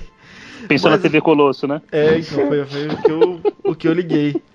Mas agora ele foi substituído pelo Ross Marquand, que a única coisa que eu sei que ele fez de verdade foi o Aaron nas últimas temporadas de The Walking Dead. Bom, mas ele tá embaixo de um monte de maquiagem, então não dá pra ver muita coisa mesmo. Quando, não, mas ele imita apareceu... todo mundo, né? Oi? Ele é um ótimo imitador, ele imita todo mundo de Hollywood, é impressionante, cara. É, Pega umas entrevistas dele nesses, nesses programas, o Jô Soares americano. Aham. Uhum Talk shows. E é, esses talk shows, ele, mano, ele imita todo mundo, inclusive o Hugo Weaving. Por isso que chamaram ele, provavelmente. Ele, ele quando apareceu no, no cinema, né? A, a, minha noiva pegou, veio pertinho assim e falou: Quem que é esse cara aí? Aí eu falei: O Caveira Vermelha, do Capitão América tal. Aí ela: Ah, legal. Ele parecia um dementador. Ah, é.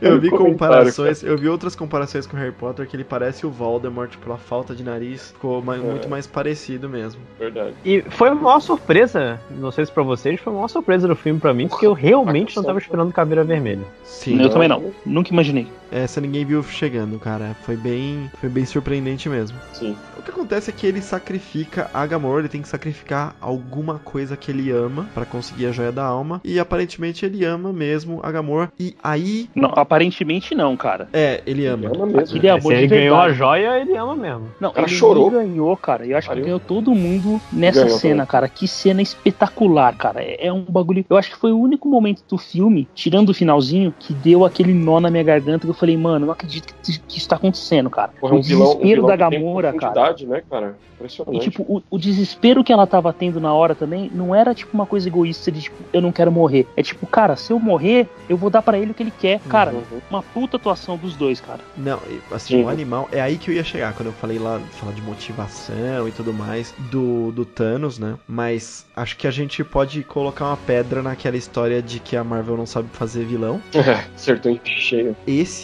é o melhor personagem desse filme pra mim é o Thanos. Eu Sim, já sabia. É o filme dele. É. O filme é dele. exato. Eu já sabia que ele tinha maior tempo de tela. Eu já tinha visto uma entrevista com os irmãos Russo e eles falaram que o, que o personagem que mais tem tempo de tela é o Thanos. O filme é dele. Ele é o protagonista no fim das contas. É claro que a gente tá torcendo pros heróis, mas ele é o protagonista ali. E eu achei animal que isso foi o momento em que ele deixou de ser o vilão maluco, é, que é mal porque é mal, e você deixou deixa de ver ele como mal. É, ele tem uma profundidade, né, cara? Ele não é só, tipo, quero matar todo mundo porque eu quero matar todo mundo. Quero destruir o Você planeta compra. porque... É, Você compra. pensa até em matar junto com ele, né? Você fala, porra, até que tem razão, cara. Eu vou te falar que em alguns momentos eu torci pra ele, tá? Mas deixa pra lá. Mas é isso, Tamo e junto. a gente tem a, a morte da Gamora aí, uma morte bem. Teve. Mudaram o som, teve aquela queda poética, sem mostrar o impacto, mas depois mostrando ela estirada. Foi bem poético, foi bem bonito, né, cara? Eu gostei bastante.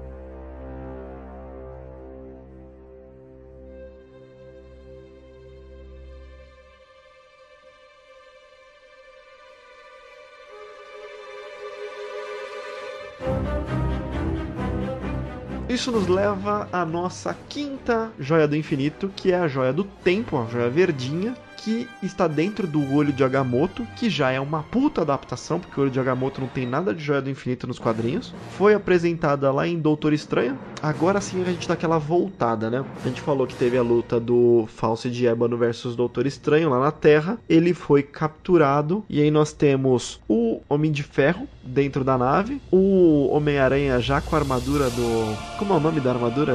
Alguém. alguém... Aranha de ferro. Aranha de Ferro, é. Não, Não, não é, Ela não tem, tem um- tem um número, é o A17 alguma coisa. Ah, mas, tá. Do, do, do, do, do filme eu não, não lembro. mas é, o- é o Aranha de Ferro, né? É esse, esse mesmo, que tem quatro patas ao invés de três, como é no, no quadrinho. São três no quadrinho. tô- tinha oito, acho. Não, não, tá Com certo. per- São. São. são é, são Não. duas. São quatro da, da armadura, mais os dois braços e as duas pernas dão oito. Ah, tá sim, certo. é. Não, mas no quadrinho são três. Não, não tô viajando na maionese, não, né? Acho que tá. Para de beber pra gravar, mano, que ainda essas Caralho, coisas não não, acontecem. Não, não. É Spider-Man. Não, eu vou, vou. Pera aí, cara. Isso aqui vai funcionar. Tudo bem, ma- manda É, lá. Achou já? São três, porra. Não tô maluco? Claro que tá, eu Não, tô abrindo aqui, não ó. tô, são- não tô maluco. são tô vendo duas de cada lado. Não, não, tá não. Eu tô loucaço. certa. Onde, são três que vocês estão falando? Ah, não, no tem HQ ou no razão. filme? Não, não, não. É que eu, eu tava achando que você tava falando que eram três pares. Mas Três? as imagens que eu tô vendo Não. são realmente só três. São três patas, eu não tô maluco, Caralho, mas que errado, por que isso? É porque três patas mais quatro membros dá sete, Dá não dá sete. oito, né? Você tem o pinto também, né, cara? Que aí conta com. Pode ser. Ah, Se for o Dr. Manhattan, sim. Pode ser. Se for- É verdade. Ai, caralho, como retornar disso pra gravação, né? Ah, fica é? tudo, foda-se. Mas nós temos, nós temos então uma luta interna lá. O, o Doutor Estranho tá sendo, tá sendo torturado pra quebrar um feitiço e liberar a, a joia do tempo. E nós temos uma excelente referência a Alien É, muito bom. inclusive creditada, eles falam isso, né? E a ideia do, do Homem-Aranha que é abrir um buraco no casco pra catapultar, mandar pra fora o O cara. é o falso, falso de de Ébano. Ébano. Cara, achei animal que foi muito rápido. Eu esperava uma puta batalha, sabe? Eu esperei um negócio porque- super complexo e re- resolveu tão rápido e tão bem feito que eu achei muito legal. Mas se fosse ter uma puta batalha, não ia dar, porque Não. só eles ali eles iam apanhar, certeza. É, Ia dar é pros dois. Parte, é nessa parte que ele, ele vai cumprimentar o Doutor Estranho, né? E... Ah, que tem a piadinha do trailer, né? Piadinha do trailer, é, exato. E ele vai cumprimentar também, se eu não me engano, a capa, a capa do Doutor Estranho. Ele toma um vácuo, né? Isso é muito engraçado, cara. É verdade. Ele vai dar a mão assim a capa vira e sai, sai. Aliás, a capa, essa capa é muito, muito útil. A capa é sempre muito muito cativante. É. E um dos momentos mais tristes foi quando ela sofreu um rasgo. Filho da puta, deu um rasgo nela.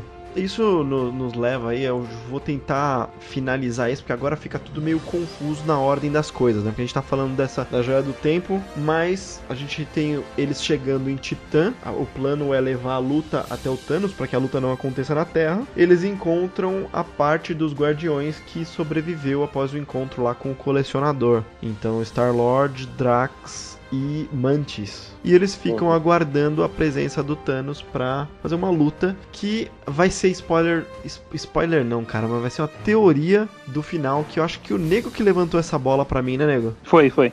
Fala aí, fala aí, nego, você pra não, não tomar o crédito do negócio. O, o, plano, desde o início, a, a joia tinha que cair na mão do Thanos. Uhum. Porque o Doutor Estranho, ele para num momento ali que ele fica tendo um ciricutico de filme de terror japonês. Cara, né? que, que, cara eu, não, eu não fazia a mínima ideia que ele conseguiria fazer isso. É, então, é um bagulho muito maluco, né, cara? Mas muito na verdade maluco, ele consegue, cara. porque é tipo, o que ele faz ali é mais ou menos o que acontece naquele filme do maior ator de todos os tempos, aquele filme do Nicolas Ai, não, Cage. Velho. Aquele... Ai, por que a gente tá falando de Nicolas Cage no Cat Guerra Infinita, velho? O Honório viu chegando essa.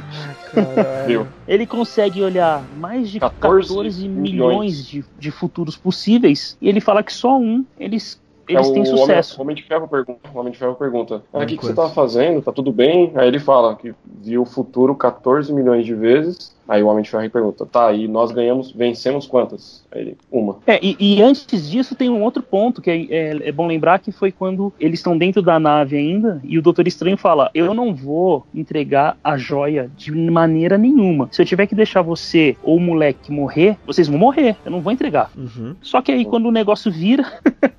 É, ele entrega na boa. Ele entrega, mas mano. Fala é sua teoria, nego. Você, né? você falou o que aconteceu, ah, é. mas não falou sua teoria. É verdade. A minha teoria é de que o futuro que ele viu justamente se dá da entrega da joia. Né? Imaginei isso também. A partir do momento que ele entrega a joia, vai desencadear uma, uma série de acontecimentos que vão levar à destruição ou à derrota do Thanos lá na frente. Independente do que aconteça, de quem morra no meio do caminho, mas é só dessa maneira. forma que eles vão que eles vão conseguir ganhar. A única maneira. É exatamente as palavras dele, né? É, eu só achei estranho, mas eu acho que tem até uma explicação, ele não contar isso, né, para os demais, sabe? Ele ah, não pegar e falar assim, então, mas aí é esse futuro aí que ele não, não conta. Então, é. aí que tá, a gente volta de novo no melhor filme do melhor ator de Hollywood, que é o Nicolas Cage, que ele fala, quando você, toda vez que você olha pro futuro, o futuro muda. Isso. Então, se ele falasse para eles, ó, eu Iam vou entregar a joia porque né? a joia vai, o futuro já ia mudar. Então ele deixou é. acontecer. Essa Sim, é, provavelmente, é que eu acho. Provavelmente, provavelmente se ele tenta impedir o Peter Quill de, de, de dar uma porrada lá no Thanos naquele momento que estão tirando Exatamente. a manobra. Exatamente. Então, deixa ele fazer a merda que todo mundo virava outro futuro.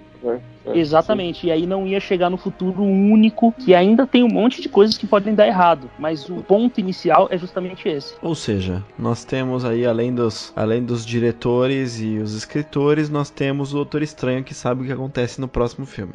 E eu também, chama eu, Marvel. Paga eu. E essa, do filme como um todo, essa parte que tem uma, um tempo de batalha um pouquinho mais demorado, foi a parte que eu mais gostei, assim, de, de, de batalha, principalmente a do Doutor Estranho com o Thanos. A gente teve algumas mortes ao longo aí do filme. Cara, eu tava crente que o Homem de Ferro ia rodar ali. Cara, eu tava muito crente que ele ia rodar e eu tava ficando muito triste, eu tava ficando muito, sabe, inquieto. E caralho, não morre não, não morre não, não morre não. E ele começou a perder é, pedaços da armadura dele. E não se recuperavam, né? Ele conseguia tirar de um pedaço ele e o Drax, outro, né? né? Ele, ele conseguia tirar do pedaço. Eu, eu, achei interessante isso, que ele consegue tirar um pedaço da armadura de um lugar Sim. e colocar em outro, né? Isso ficou Sim, concentrar, tirou da, sei lá, das costas, das pernas para fazer um, um mais forte, fazer uma lança. Então, e ele vai perdendo e eu falei, não vai perder. Quando ele foi empalado, que ele, ele foi empalado, é, acho que é pela própria lâmina dele, uma coisa assim, né? E é, Sim. nossa, cara, acabou. Thanos quebra ela e enfim, é, nele. Cara, fiquei mega triste nessa hora e pensei que tínhamos perdido o Homem de Ferro. Agora vem uma pergunta minha que é, é, eu fiquei na dúvida, eu tava ansioso para esse cast, que eu tinha certeza que vocês iam hum. saná-la. Como é que o Thanos conhece o Stark? Faço a menor ideia. Porque ele fala, ah, né? Isso I, é uma about you. Eu, eu, escutei sobre você. Ele fala, ah, você é o Stark, né? Ele, é, ele falou assim, é, é, Aí ele fala assim, fomos, posso estar enganado com as palavras certinhas, mas ele fomos agraciados por ter uma, uma inteligência, uma coisa assim, hum. não, não, vou lembrar. Ele reconhece o Stark como um igual no ponto de vista de inteligência. Isso, exatamente. Eu não lembro quais são as palavras certas, mas é exatamente isso que ele quer dizer. Eu falei, cara, como é que ele, como é que ele sabe isso? Será que por causa então, da roupa? Não, aí tem dois pontos. Não, tem dois pontos que, que podem ser. Stark, ele conhece o Stark por causa da roupa. Deve ser, ele deve reconhecer que ele é inteligente pela roupa dele, né? E ele ainda fala, né? Que respeita ele, né? Alguma coisa assim, eu respeito você, alguma coisa assim. Sim, fala que vai Manda... poupá-lo, né? É. Mas tem o, o caso aí, são, tem dois pontos que, que eu acredito. Primeiro, no ataque a Nova York no Vingadores 1, quando o Tony Stark entra no buraco de minhoca, ah, a gente vê a nave. Boa. Pode ser que ele, porra, ele tem uma tecnologia foda, ele pode ter escaneado. Segundo, tem o dedo duro dele. Tem aquele maluco que no, na cena pós-crédito fala: é, a Terra protegida e eles flertam com a morte, né? Que é a hora que ele vira e dá um sorrisinho. Esse cara pode ter, não mostrou pra gente, mas ele pode ter feito um relatório gigante para ele, ó. Aconteceu isso, isso, isso, isso. Ele pode ter apresentado todos os caras, entendeu? Eu não, prefiro acreditar razão. na primeira. Tem razão, mas... tem razão. Nos Vingadores tem aquele, aquele braço direito dele lá. Pode ter até o Loki também, né? Porque o Loki também tava meio que macumunado com o Thanos, né? Mas também sim, sim. uma teoria é, mais distante. Tem esses mas dois caras aí que, achei... que, que, tiveram relação com o Homem de Ferro de alguma maneira e também com o Thanos. É, porque ele fala assim, você é o Stark, né? Mas não, não tem certeza absoluta. Ele faz meio que tipo uma pergunta. Né? Vamos então à última pedra, que é a da mente, a do Visão. Ela estava no cetro, aquele cetro do Loki que o Thanos deu pro Loki. Ela apareceu em Vingadores 1 e 2. No 1 ela tava lá como cetro do Loki, é isso aí. E no 2 ela acabou virando a joia na testa do Visão, então dando a vida ao Visão. E aí essas são as duas joias que estão na Terra que a gente sabe desde o começo. A joia da, do tempo e a joia da mente, né? Nós temos o Corvus Glaive e a próxima meia-noite, que são lá os minions do Thanos, os filhos do Thanos, vão e atrás Minions, né? do Visão e a Feiticeira Escarlate, a Elizabeth Olsen e o Paul Bettany. Eu falei Minions, mas falei errado, porque são os generais. Os Minions são aqueles outros é. caras que a gente vai falar daqui a pouco. Eles vão atrás do Visão e eu achei o Visão extremamente bundão mas extremamente bundão Nossa, naquela batalha. Que raiva dele, cara. Eu também. Ele, o cara é muito é forte, cara. cara. Ele, é, ele, é, ele, é, muito mais forte do que aquilo, cara. É, então, lendo a, a HQ, HQ não, lendo sobre o Corvus Glaive, deu para entender que a glaive dele lá, a arma dele é fodona, sabe? É tipo muito foda. E ele foi empalado, né? Tomou uma, uma porrada lá, bem importante. Por outro lado, apesar de saber isso da Wikipedia, no filme não tem essa, né? Essa postura, não, não mostra isso, não, não mostra a importância desse tipo de coisa. Parece que ele é tão mais forte que isso, tão mais forte que tomar uma empalada daquele. Afinal, ele é meio robô, pode dizer assim, meio android, não sei. Então, sei lá, pareceu tão bostão assim, só, ah, vamos acabar com isso rápido porque a gente não tem muito tempo para fazer essa luta, sabe? É. Eu não curti bastante. E aí a gente tem a aparição do Team Cap que é o Capitão América, que nesse filme, apesar de. Musiquinha até muda. Muda. Oh, claro que muda, ele tem o tema dele, ele é foda. Aquele, aquele é. homem lindo, barbudo. Eu ia falar, a barba transforma um homem, né? Como diz o Jovem Nerd. ele aparece como Capitão América, chamam ele de Capitão, mas ele tá usando o uniforme do Nômade, que é quando ele é. deixa de ser o Capitão América. Uh, temos a Viúva Negra platinada, hum. porque ela tá gata. platinada. É, gata. sempre gata, né? Sempre gata. Scarlett Johansson. E temos o Falcão, Sam Wilson. Que sai dando é, é, duas pesadas no peito de todo mundo a todo momento. e eu tava esperando que ou o Sam Wilson ou o Buck, soldado invernal que a gente vai falar daqui a pouco, eles que o Capitão América morresse e um deles fosse pegar o manto já de Capitão América nesse filme. E nada do que eu pensei aconteceu e tá muito distante de acontecer, na verdade. Eles vão pra base da Shield, falam lá com War Machine, e aí os quatro, mais Visão e Feiticeiro Escarlate, acabam indo pra Wakanda para tentar remover a Joia do Infinito da mente do Visão, mantendo o Visão vivo.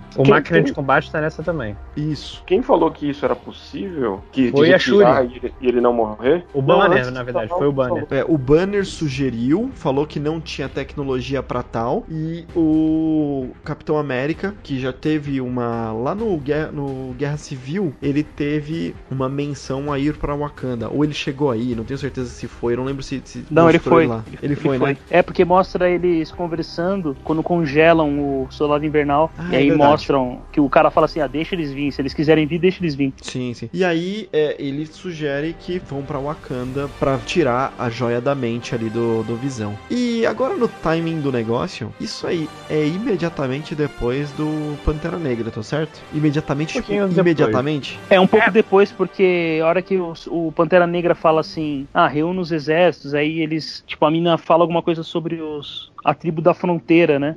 E aí ele uhum. fala, os que quiseram ficar estão aí, né? Não, eu me pergunto mais pelo ponto onde ele fala com a Okoye. E a Okoye fala, ah, eu não era isso que eu esperava quando você falou de se abrir pro mundo, sabe? É. Esperava e eu esperava...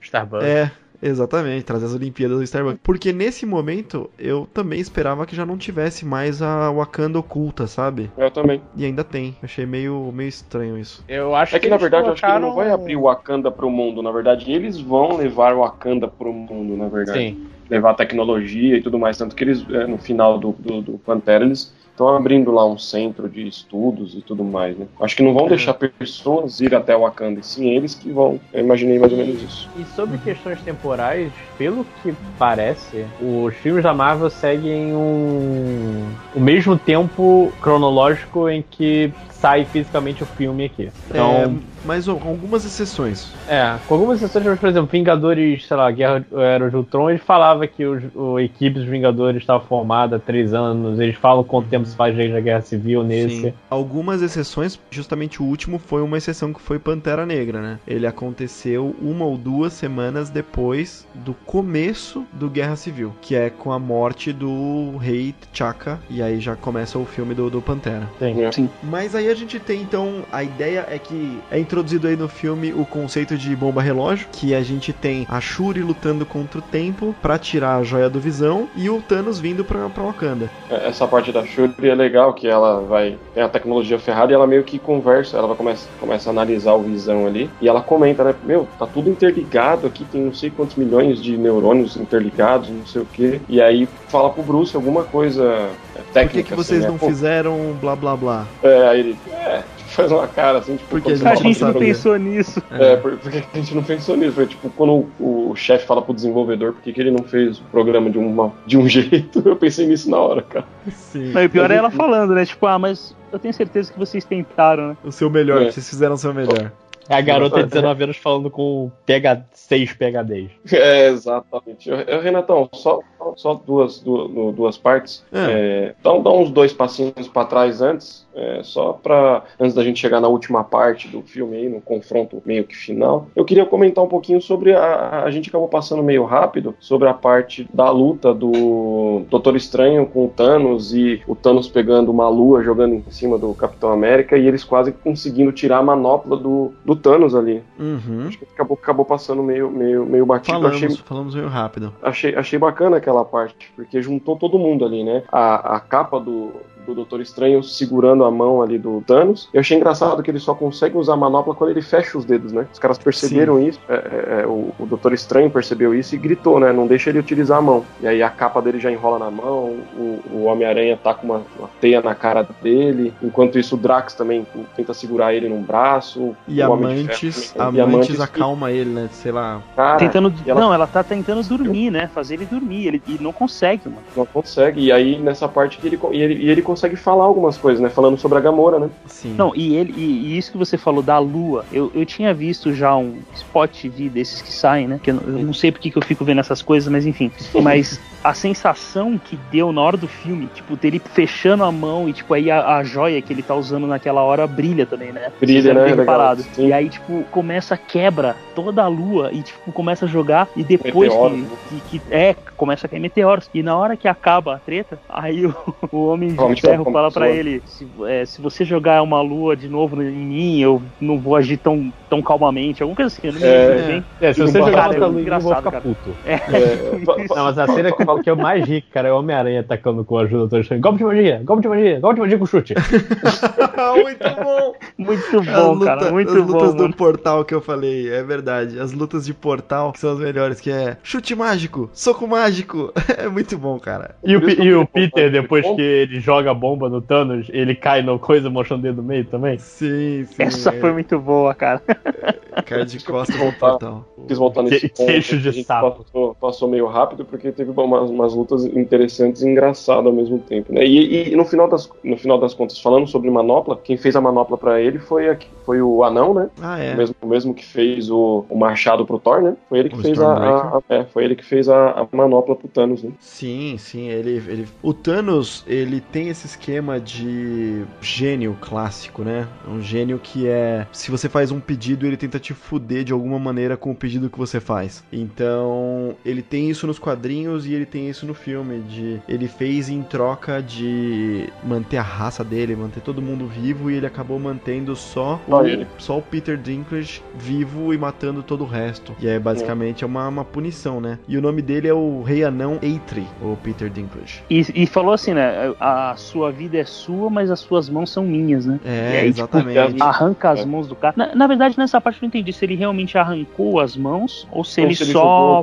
colocou ela, né? um metal, né? É, então, ele tá usando. Na, lá tem várias é, manoplas inacabadas. É. E ele tá usando duas manoplas. Devem ser duas manoplas inacabadas que ele colocou. É, justamente, nele, porque né? não, justamente porque não tem mão, sabe? Uhum. Ele, não, ele não deve ter as mãos. Pode ser. E, e voltando pra treta lá, eles quase conseguem arrancar a manopla. Né? Sim. Não, ela, ela sai, né? Chega a sair da mão e eles seguram pelos dedos, né? No finalzinho. Assim. Que, Agora, naquele, é... naquele ponto, a, a, minha noiva comentou assim, ela chegou pertinho e falou assim, cara, por que não matam ele? Estão tirando, tentando tirar a manopla, finca uma, um negócio no peito dele ali, né? Aí eu falei, é. É, mas naquele é. ponto não daria, né? Se ele tem. Se alguém tentasse enfiar alguma coisa no peito acorda, dele, né? simplesmente ele, ele ia, ele ia transformar em borracha, sei lá. Ah, eu acho que acho que era mais a parte de acordar mesmo. Que se ele acordar com a. É. Ainda com o poder da manopla. Manopla, ele fazia alguma coisa, né?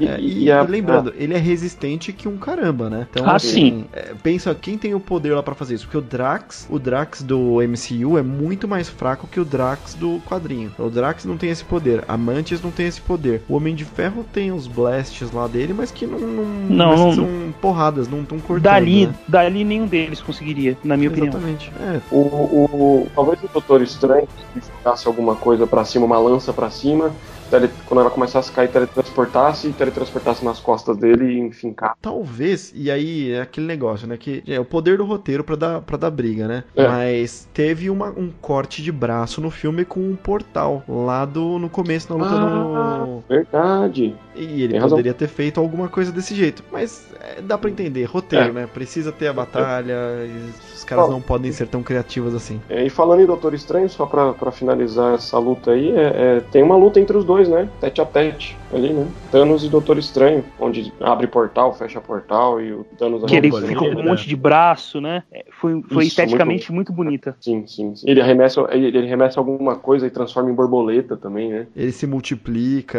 e é bem legal. É bem legal. E ele fala, né? Ele falou assim: o Thanos, quando pega, chega perto do Doutor Estranho, segura ele pelo, pelo colarinho ali, se eu não me engano. Ele fala, né? Você, mago, fica com esses seus feitiços aí, né? É, é isso? Eu pensei que a. Você, mago, fica com seus feitiços aí. Eita! que vocês iam completar, cara. Tipo, Ei, lasqueira! Porra, mago. Você, é seu feitiço. É que eu não você, posso completar muita coisa. Você aí, robô e suas engrenagens. Foi boa. Você aí, aranha e suas teias. Porra, eu lembro do resto que ele falou, porra. Ele falou mais alguma coisa. Ué, a gente já falou isso em outro cast. Mas o René, cara, ele é o, o cara do The Office. Ele começa a falar e ele não sabe para onde ele vai, ele só torce pelo melhor. Só vai, só vai. Eu espero alguém emendar pra mim pra, tipo, é tipo, eu pego uma pipa e vou descarregando a linha, sabe? Até alguém desligar. Muito bom. E o pior é que eu, eu não lembro do que ele fala de verdade. Uh, eu também não. Mas, mas se ele falasse isso aí, eu, eu gostava mais agora. É, eu também. Mas, eu vou assistir na quarta-feira e a hora que eu, que, que, eu, que eu ver essa cena eu vou lembrar disso. Vou rir Vamos. sozinho no cinema. Vamos voltar para nossa para nossa batalha bora, de Wakanda, bora. que a gente tá chegando no final. A gente tem lá então aquela batalha aí sim contra os Minions, porque tem uma porrada de uns, uns alienígenas com quatro braços que parecem um parece um alien mesmo, né, daquele do xenomorfo rola uma batalha legal. A gente tem a introdução aí do Soldado Invernal com o um novo braço de Vibranium, um braço de aço escuro lá, muito, muito foda, muito bonitão. É... o Rocket já tá de olho. Que o Rocket já tá de olho e gostou. e aí é isso que eu ia falar, né? O que acontece é que é aquela batalha campal gigantesca que a gente viu no trailer e, e cada vez começa a ficar mais, mais aterrorizante de que os heróis não vão conseguir, não vão ganhar. E a parte que a gente tava falando do Thor lá no começo, ele acaba conseguindo fazer o Stormbreaker e ele consegue abrir a Bifrost com esse com esse novo martelo machado, né? E aí ele vem e começa a distribuir e como fizeram o Thor ficar poderoso nesse filme, hein? Eu achei animal, cara. Aí minha mulher fica toda derretida pelo Thor, eu não posso falar é, nada, é, porque eu também é. Mas ele é um todo, como tá se um anjo tivesse um filho com pirata, cara. É? é. Porra, cara, você quer mais do que isso, cara? Cara, os músculos dele são fibra. Cara, eu tô, eu tô, só lembrado de uma cena do Drax, ele vendo o beijo do Peter e Gamora, só. Eu sou invisível. é muito bom. Aí vem a mãe e diz: Oi, Drax. Merda. É, muito bom. Mas só dois momentos dessa, dessa guerra antes do Thor chegar que primeiro eu jurava que a Shuri ia morrer. É... Quando, quando o Corvus Glaive chega no, no Mas coisa. você viu que Cara, tem uma mentira ali, né? Que ela engana, né? A, a, aquela mulher lá. É é, meia-noite, né? Próxima assim. meia-noite. É, ela engana, né? Ela, o pessoal pergunta, né? Como é que tá seu amigo lá, né?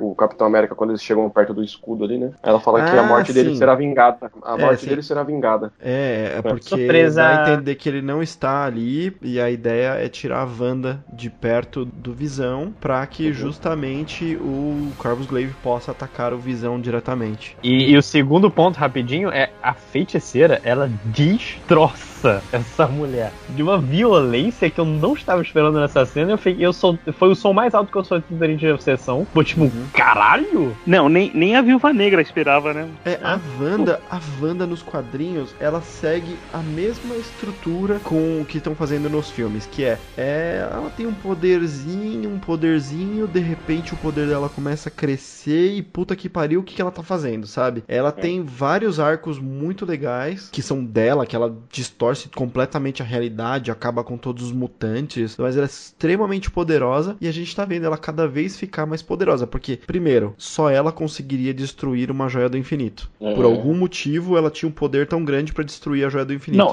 então, porque o poder dela veio da joia, né? É isso que eles falam. Ah, porque é, ela não, foi, não ela foi, porque ela foi, ela foi uma experiência do do Tesseract lá. É, como é que é o nome do cara do, do monóculos? É o o Von Strucker. Von Strucker e fez, fez as experiências, né? Então, na verdade, o poder dela é o poder de uma joia, né? Uhum. Eu não ela tinha pensado nisso. Realmente. Ela, segura, ela segura o Thanos, cara. Tem uma, um momento sim. ali mais pro final. Ela Thanos segura... com joia pra caralho, inclusive. Sim, com é. assim. É, só faltava uma, né? Só faltava uma. E ela conseguiu segurar e ela segura, segura aí.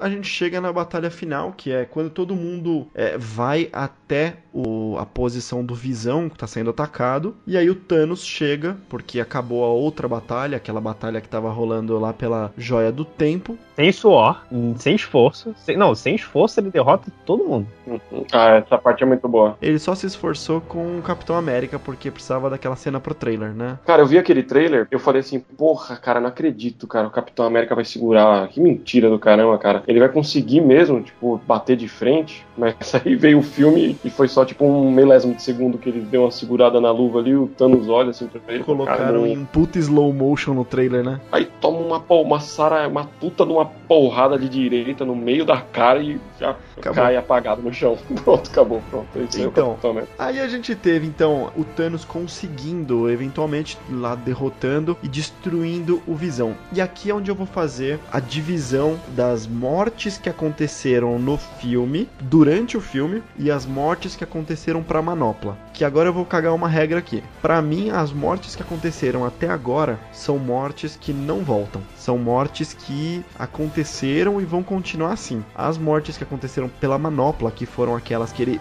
estalou os dedos e uhum. todo mundo são reversíveis. Tipo, areia, claramente são reversíveis. Só, só uma coisa, antes de você entrar nisso, eu queria falar sobre como o Thor é burro. Por quê? Ele não acertou eu a cabeça.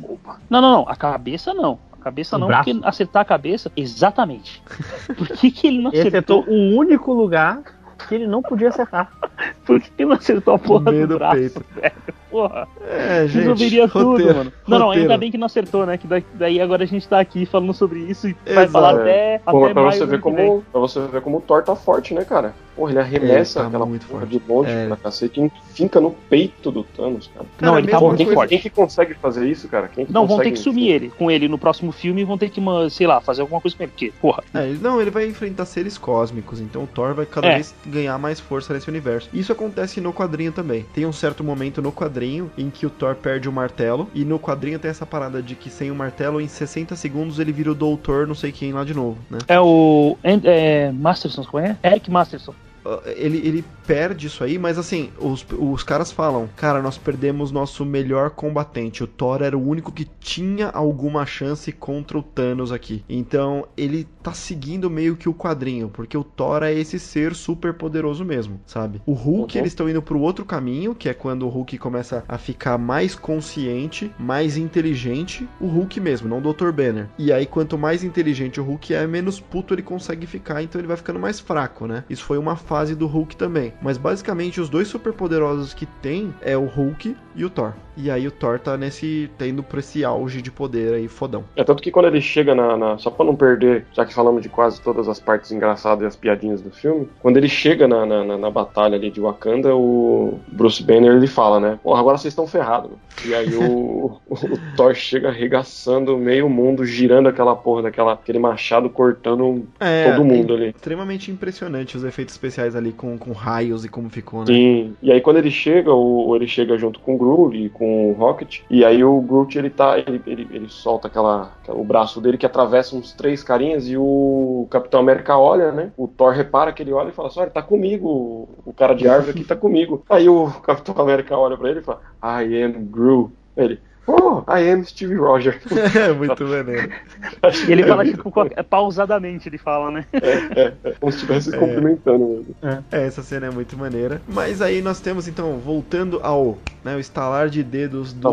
Caralho, a gente vai ter que falar disso mesmo, mano. Vamos falar, vamos falar. Não, mas, mas antes você falou da lista de antes, de quem morre antes, Cara, o único que eu garanto ali que morre é o Randall. Porque eu também. Eu também a Gamora, cara, é, é, muito. Ela foi sacrificada pra joia. Tem aquele lance no final que parece que ela tá na joia. Isso. E tem é, eu tô contigo, totalmente. E tem o Loki... Obrigado, cara. eu não entendi 3. nada daquela cena, cara. É. Porra, valeu. Eu, eu acho que ela tá dentro da joia da alma. É, aquilo pra mim é o universo de bolso que tem. Que o Adam Warlock, né? Tem, Isso, mostra bastante. Exatamente que ele o viveu Adam muito tempo lá. dentro da, da, da Isso, da que todas as almas que morrem em Pela função joia. da joia vão para aquele lugar. Aí falaram assim: é, mas ela morreu antes, ela caiu num penhasco. Até um cara, eu comentei isso num vídeo do PH, e o cara veio me esculachar, não sei o que. Ela caiu num penhasco. Falei, tudo bem, cara, mas. Mas ela foi é a morte outra, né? dela. É uma alma por outra. Dela, exatamente, a morte dela gerou a, a joia da alma. Então por isso que uhum. ela, eu acredito que talvez volte. Eu acho que é. ela realmente tá lá dentro da joia da alma. O Loki é o Loki. Eu não garanto, eu não confio em morte do Loki nem vendo o corpo. Nunca.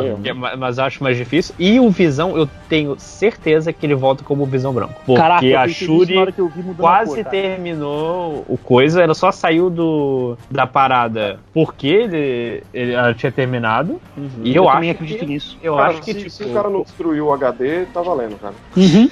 Exatamente, ninguém sabe onde fica o HD naquele caso. Tá, ó, a Gamora eu dou o braço a torcer, o Visão acabei de dar o braço torcer, que eu tinha esquecido. Todos os outros, eu acho que, que foram, hein? Todos os Eu outros, também. Loki Hamilton. É, Não, Lo- teve. Não, pera, pera, teve mais. Não, teve Valkyria, teve. A Valkyria a gente não sabe. Valkyria É, pode voltar. Loki Handel, Loki Handel, eu acho que os dois foram. Caramba, eu achei que tinha morrido mais gente, cara. É, então. Foi só, foi- só a Gamora e o, o- a Valkyria, né? Talvez. Loki. Triste, queria que tivesse morrido mais gente. Não, não, vai voltar todo mundo. calma, calma que tem outro filme. Mas vamos lá, vamos lá. Agora sim vamos pra lista de quem morreu. Então a gente teve Pantera Negra, Homem-Aranha, numa cena muito bonitinha. Nossa, essa foi a mais pesada, né, cara? Porque foi o bonitinha não, sentiu, né? pesada, cara. Eu não sei É, nem se eu levo o cara- meu irmão pra ver isso eu- depois dessa cena. É, então, foi o que mais sentiu, porque ele tava sentindo, eu tô, não tô me sentindo bem, eu não quero ir, eu não quero ir. Tipo, o abraço. Caraca, o cara, o garoto de 16 anos chega, eu não quero morrer. É, É. caraca, puta que pariu. Então, eu, eu acho que por eu saber que essas aí serão as revertidas, eu acredito muito nisso, eu tava muito de boa, sabe? Então eu achei só bonitinho, mas muita gente chorou aí. Nossa, Ah, meu não, Deus do céu e tal. Eu chorava. Foi, foi uma cena bem feita, mas não. Aham. Ah, é, a do- a que Homem-Aranha- é A do. Homem-Aranha pegou A pesado, Thanos, cara. Eu- A do Homem-Aranha eu- acho que pegou bem inclusive- pesado. Eu, inclusive, garanto que depois de Vingadores 4, nenhum desses vai morrer. Eu acho que esses estão salvos. Todos estão salvos. Quando, quando eu vi que eles estavam desaparecendo, eu- eu imaginei que eles não estavam sentindo nada ali, só estavam realmente desaparecendo. Mas quando chegou Então, no mas- Homem-Aranha, caraca, ele realmente tá sentindo alguma coisa, cara. Então, mas eu acho que não era dor. Eu acho que não era dor. Eu- é, Era eu- desespero eu- mesmo. É, então, não, eu já, eu já tive uns problemas é, de acidente, a porra toda. Ai, meu Deus. Que- Não, não, não. Pra, é- pra onde a gente vai Não, não, com não, esse calma. papo? Não, eu não já vou. tive É uma assim- hipertensão e eu acho que é igualzinho. Quase Não, não é virei isso. areia. É que, tipo assim, na hora que você começa. A hora que eu- minha pressão começou a baixar muito, a sensação que você tem é de que você tá morrendo. Não sei se Uhum. vocês já tiveram isso. Você começa a perder os sentidos, e eu acho que foi isso que o Aranha começou a sentir, tá ligado? Ele Ah, começou a o sentir que tava aranha, sumindo. É, pode ser. Pode ter um sentido aranha. Pode ser, pode ser. É, então, ele começou a ver que, mano, tá dando merda. Eu não sei se era dor realmente que ele tava. Ele tava sentindo, tanto é que ele fala: Meu, eu não quero morrer, eu não quero morrer. E, tipo, é Uhum. isso que ele tava sentindo. A melhor, a melhor coisa é do sentido aranha. Essa da pressão baixa aí, sei não. Mas o sentido aranha faz, faz sentido. Pra ele ter mais Não, tempo não, é de que eu- reação, ele ter mais é tempo pra tenho. interagir ali, sabe? Eu não tenho, eu não tenho sentido aranha, mas eu já tive pressão baixa, então. Tá ali, tá ali, cara. Tá ali, ó. Você tá, você tá um passo de se tornar um herói, nego. Mas vamos lá. Não é? Nós tivemos Doutor Estranho, o Soldado Invernal, que é o Bucky, o Falcão. Ah, e o, o Doutor Estranho, inclusive na hora que ele tá sumindo, é que ele fala aquela frase fala, que né? eu falei no início, né? Que é a única maneira. Era a única maneira. A 90% feiticeira, dos Guardiões a feiticeira Escarlate só sobrou dos Guardiões o Rocket Raccoon. e a Nebulosa. Só. É. Ah, é, a E- nebulosa, exatamente. pode crer. Exatamente, ela é, tá lá com o Tony Stark, que também foi o único que sobrou do lado de lá, né? Só foi o Tony e ela. É Quero fácil Então, vai sair sobrou. dali, né, cara? Quero ver como é que o Tony vai fugir dali, bicho. Ah, ela. Ah, a nebulosa ela, dá um ela- jeito. Ela tá lá, tem a nave dela lá. Aquela jogou em cima do Thanos? Essa nave? Ela arruma. É verdade, é verdade. Ela usa um dá um braço ela, dela. ela tira um braço e ele tira lá o resto que sobrou do peitoral uma- dele lá e eles fazem uma motoca Máquina espacial super. e vem pra cá. Mas aí, a gente teve as duas últimas mortes que já estão levando a gente pra cena pós-crédito, que é Nick Fury e Maria Hill. E a gente tem os dois lá numa cena pós-créditos. É a única cena pós-créditos desse filme. Não vai comentar sobre o Thanos aposentado, pô? Olhando Ah, o é muito importante, pô. Rapidinho, é a última cena pós-créditos que o Thanos matou, Thanos matou outro. É metade, né? Nossa. Uma não foi. Eu tava tentando ver de onde que tava vindo essa. Foi boa, pô. A gente tem. Então, an- antes da cena pós-crédito, a gente tem o Thanos fazendeiro lá, terminando assistindo o pôr do sol, como ele falou que faria. E, não, e, E- outra coisa. E a tristão, né? manopla, e a manopla arregaçada. Sim. o braço Arregaçada, dele todo fudido. Uhum. Só que assim, tem gente falando assim, ah, tá arregaçado, estouraram as joias do infinito. Gente, só a manopla que tá fudida. Só a manopla não que tem tá como fudida. destruir as joias, é, a não ser uma sendo usada contra a outra. E não foi feito isso. Então, elas estão bonitinhas lá dentro da manopla fudida. É isso. A manopla só deu uma amassada ali, só deu uma ferrada. Talvez a única coisa que acontecesse é que ele não consiga tirar, sei lá. Pode E, ser. e só pode ser. An- antes da gente falar da- das cenas pós-créditos, rapidinho, foi- ficou uma dúvida, né? Uma, coisa assim na minha cabeça, né? Você vê que o Thanos não é tão. Como é que eu posso dizer? É, tão, tão do mal, assim, não é nem tão inteligente. É, porque, por exemplo, é obviamente que se ele faz isso que eu vou falar agora, acaba com, com, com o filme, acaba com o Marvel, acabou a brincadeira, né? Porque ele Hum. estralou os dedos e matou metade da população do universo inteiro, provavelmente, né? Meio que uhum. aleatoriamente, certo? Sim. Se ele, 50% de chance de ser ele. É, se, é, se, se, se, ele quisesse realmente falar assim, ah, meu, eu não quero mais problema, quero ficar aqui carpinando, não quero mais treta, ele não precisava ser, podia, não precisa ser totalmente aleatório. Ele podia falar assim, ó, eu vou estralar o dedo, eu quero que o Homem de Ferro morra. Eu quero estralar o dedo, eu quero que todos os caras que me enfrentaram aqui morram, sabe? Ele pode estralar o dedo e matar quem ele quiser. Só não, que, melhor ainda. Acaba o filme, né? Obviamente que se acaba o tava... Marvel e acaba Vingadores se ele tava com poder para isso, ele podia estralar o dedo e falar assim: eu quero que não tenha mais problemas de superpopulação e todo mundo tenha comida e possa viver tranquilamente. Gente, vocês estão abrindo, vocês estão abrindo uma porta que não, não, não, não, deve ser aberta. Então fecha, fecha. Que é, que é assim, ele faz esse negócio, ele protege, ele fala quem que vai sobrar, ele sim, é aleatório porque é o sistema que ele propôs. Ele falou que ele propôs esse sistema em Titã. Então tem que ser aleatório. Tem, todo mundo tem a chance de 50% de sobreviver, meio que isso. E sobre sobre. Ele fala que ele vai preservar o Homem de Ferro. E ele faz isso também no quadrinho. No quadrinho ah, Colecionador, é por exemplo, ele fala, fala, né? Você eu vou preservar. E aí o quadrinho. Ele até estende ao irmão do colecionador, que é um outro celestial lá. Então ele, ele tem algumas proteções, algumas pessoas que ele fala, você não, você não, você não, sabe? Os, os próprios lacaios dele também não fazem parte disso. No quadrinho é o Mephisto, e aí o Mephisto tá, tipo, tá lá dentro, sabe? É, então, o Mephisto ele, Eros. Ele protege alguns algumas pessoas sim, mas de resto é tudo aleatório, é 50%. Porque então, mas eu acho que no vê... filme hum. ele não se coloca, né? Ele tá, ele tá eu, então, pelo que eu entendi, ele tá na aleatoriedade. Se, tanto é que quando ele estralou o dedo e aí ele aparece conversando com a Gamora, eu achei que ele tinha ido junto com 50%. Uhum. Eu fiquei, é... caralho, ele morreu também, não acredito, mano. É, acho que esse não, não tem muito como a gente ter a resposta disso, mas eu acho que ele não se colocou não, porque ele falou o que ele faria depois, sabe? Ah, é, é tem isso ponto, é, é, razão. E ele tem as joias do infinito, né? Então é meio que ele é onipotente. Mesmo que sejam as próprias joias do infinito, eu não acho que ele, que ele morreria, que ele seria afetado aí não. É. Mas, mas agora sim, cena pós-crédito, a gente tem o Nick Fury usando um pager pintado de prata, que é ridículo. Um aparato, um aparato. Não, é um pager, é um pager mesmo. Dá pra não, ver não, que é um não, pager. Não, mas não é ridículo. Não é ridículo. É. Não é ridículo porque é, aquele pager é para fazer contato com quem? Com a Capitã Marvel. A e, e aonde a história dele com a Capitã Marvel se passou nos anos 90. Você tem certeza disso? Absoluta, absoluta. Já, já deu.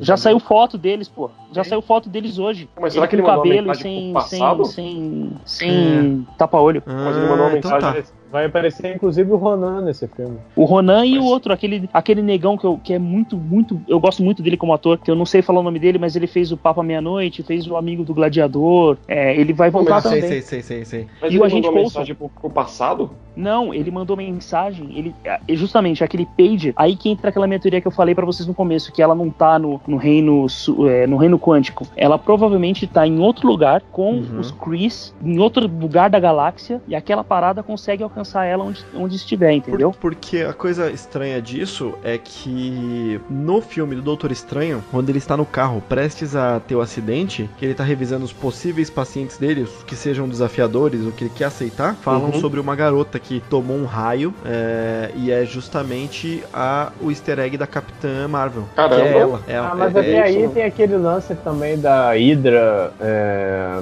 marcar alguns nomes que tá em olho e um deles era o Doutor Estranho, que nem era mago nessa época. É, tem essa também. É, e tem outra coisa também.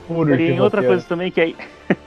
Eu não vou falar porque senão vai ficar gigante. Esse cast já tá com quase 3 horas. Boa sorte, Honório, é, pra editar. É, que é o que eu acredito que a fase 4 vai abrir, que é a invasão secreta. Pronto, falei. Tá. Tá, tá bom. Não, nem vamos, nem vamos, nem vamos, nem vamos abrir Mas essa Fica pro próximo, fica pro o, próximo. O bip, aquele bip, aquele pager ali, ele tem um aparato diferente tem, ali tá, nele, tá, né? É, então, enfim, colaram umas três coisas do, dos anos 90 junto, pintaram de prata e virou o, o pagerzão da, da Colocaram umas luzinhas e já era.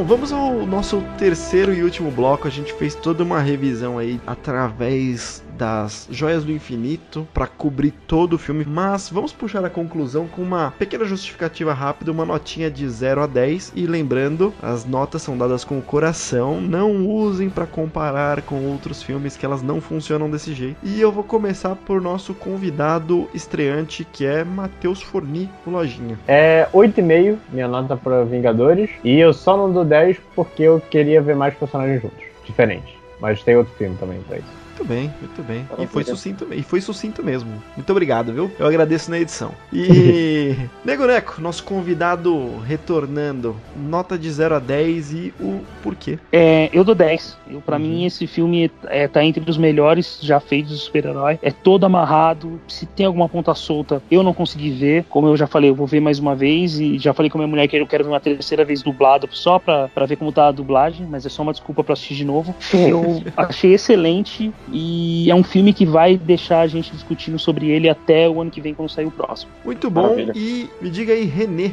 que, que você achou? Cara, gostei muito do filme. É acho que impressionado como é, eles conseguiram deixar redondinho é, e não esquecer de quase ninguém, assim, de nenhum é, herói, assim, em tela, mostrou vários e casou certinho as histórias, você sabia onde estava cada um, o que estava acontecendo, não ficou perdido. Acho que deve ser difícil pra cacete você fazer um filme com um monte de herói e, e agradar todos os fãs de cada herói. Gostei bastante, assim, da, da, da história, não, não, conhecia muito. É, cara, não, vai ser um dos primeiros filmes, assim, que eu vou assistir na mesma semana mais uma vez. Minha nota é 10, cara. Estamos cheios de 10 aqui e ah, aparentemente cara. o Lojinha é nosso Azagal aqui. É o, cara, é o cara de coração peludo Renatão, agora a gente tá ansioso para a sua nota, meu caro. O que, você achou do filme? Bom, vamos lá. Eu adorei o filme. Eu ainda estou no hype de ter assistido alguns dias atrás. Tá tudo muito fresco na cabeça. Eu ainda estou vibrando, lembrando de piadas, lembrando das batalhas épicas. Então, nesse momento, não tem como eu dar uma nota diferente de 10, porque eu estou muito feliz. Até as partes que eu falei assim, putz, eu queria ter visto a Pepper com a armadura. Putz, é, eu não vi a Tessa Thompson, que é a Valkyria. Até essas partes eu simplesmente aceito porque é um filme muito ambicioso, com duas horas e meia, onde eu consigo aceitar o tempo de tela que eles deram para cada um dos personagens. Eu fiquei uhum. satisfeito com isso. Isso é uma coisa raríssima, até em uhum. filmes menores. Quando você vê um filme, e, e agora é maldade minha, mas assim, quando você vê um Liga da Justiça Justiça, por exemplo, e você compara os tempos Caraca, de tela. perseguição, viu? Aleatoriamente. E você, e, você compara tempo de tela dos personagens, você fala assim: caralho, velho, por que por que estão insistindo nesse cara? Se tem esse cara aqui e tudo mais. Você tem essas coisas. E nesse filme eu consegui ficar ok, assim, aceitar tranquilamente o tempo de tela de todos os personagens. Quem tinha que ter mais um destaque, quem tinha que ter menos destaque, eu adorei isso. Então eu não consigo nem pensar em falar assim, faltou isso, faltou aquilo, porque mexeria no balanço, sabe? Mexeria na distribuição, e eu fico pensando que cada minutinho que eu gastasse com uma vontade minha poderia quebrar o ritmo desse filme, que para mim foi excelente. Foram duas horas e meia no cinema que eu não puxei o celular uma vez para olhar se falta muito ou se falta pouco. Eu, eu simplesmente pensei assim, cara, eu não nem quero saber se falta muito ou se falta pouco. E eu faço eu isso em todo, todo já, filme. Já tinha passado bastante tempo e a Priscila pegou o celular para dar uma olhada, né? Ela tava meio apertada, né? Ela falou: caramba, falta uma hora ainda. Eu falei: não, só isso, quero mais. Então é, eu adorei, adorei o tempo e a divisão. Acho que esse para mim é o ponto alto do filme: é quanto tempo de tela, quanto foi explorado cada uma das histórias. Bom, mas muito bem, é, esse foi mais um HeroCast. Fiquem atentos para os próximos, então assinem nosso feed através do seu app de preferência. Ou então você pode baixar diretamente nosso MP3 lá no nosso site torreomega.com.br. Se você gostou, nos ajude a divulgar compartilhando com amigos e nas redes sociais. E Renê, se alguém quiser entrar em contato conosco, como ele faz? É, eles podem entrar em contato com a gente através do Twitter, que é o arroba que é o mesmo link do nosso Instagram. E ou podem entrar através do nosso site, que é o www.torreomega.com.br. E agora, lojinha, faça o seu jabá. Então, o primeiro que eu tô no Twitter, arroba Fornir. E se você gostou da minha voz, eu participo de mais de dois podcasts. O MDM, falando de coisas idiotas e nerds em geral. E tô agora participando do Futebolante, que é o podcast de futebol. A gente comenta sobre a rodada brasileira. E, mas se você gostou mesmo de mim, se você acha, porra, esse cara tem. Até que não é tão idiota, eu escrevi três livros. Você pode procurar na Amazon, juntando todos dá 13 reais, 13 confirma. Então. Nossa. Eu, e, desde, e até então eu nunca mais vou cobrar por um livro, pra ficar sempre com 13 reais. Então vai lá, é Jornada Estada para Hopeful, Jornada Muros de Stillmore e uma, uma coletânea de contos Recordações de Gaia Esmeralda. Só procurar meu nomezinho lindo e você vai achar na Amazon. E é tudo digital, não vem com essa porra não. De ai, não leio livro digital. Lê sim, lê sim. Muito bem. E, Boa. Nego Neco, você, onde a gente pode te encontrar? Bom, se o pessoal quiser me seguir no Twitter, tá lá, arroba negonecopg e no Instagram, arroba negoneco. Porra, foi um prazerzaço de novo estar com vocês aqui. Muito bem, eu que agradeço aos nossos dois convidados, agradeço também ao Renê que tá firme e forte aqui com a gente. E espero que todos tenham gostado e voltamos em breve e tchau. Falou!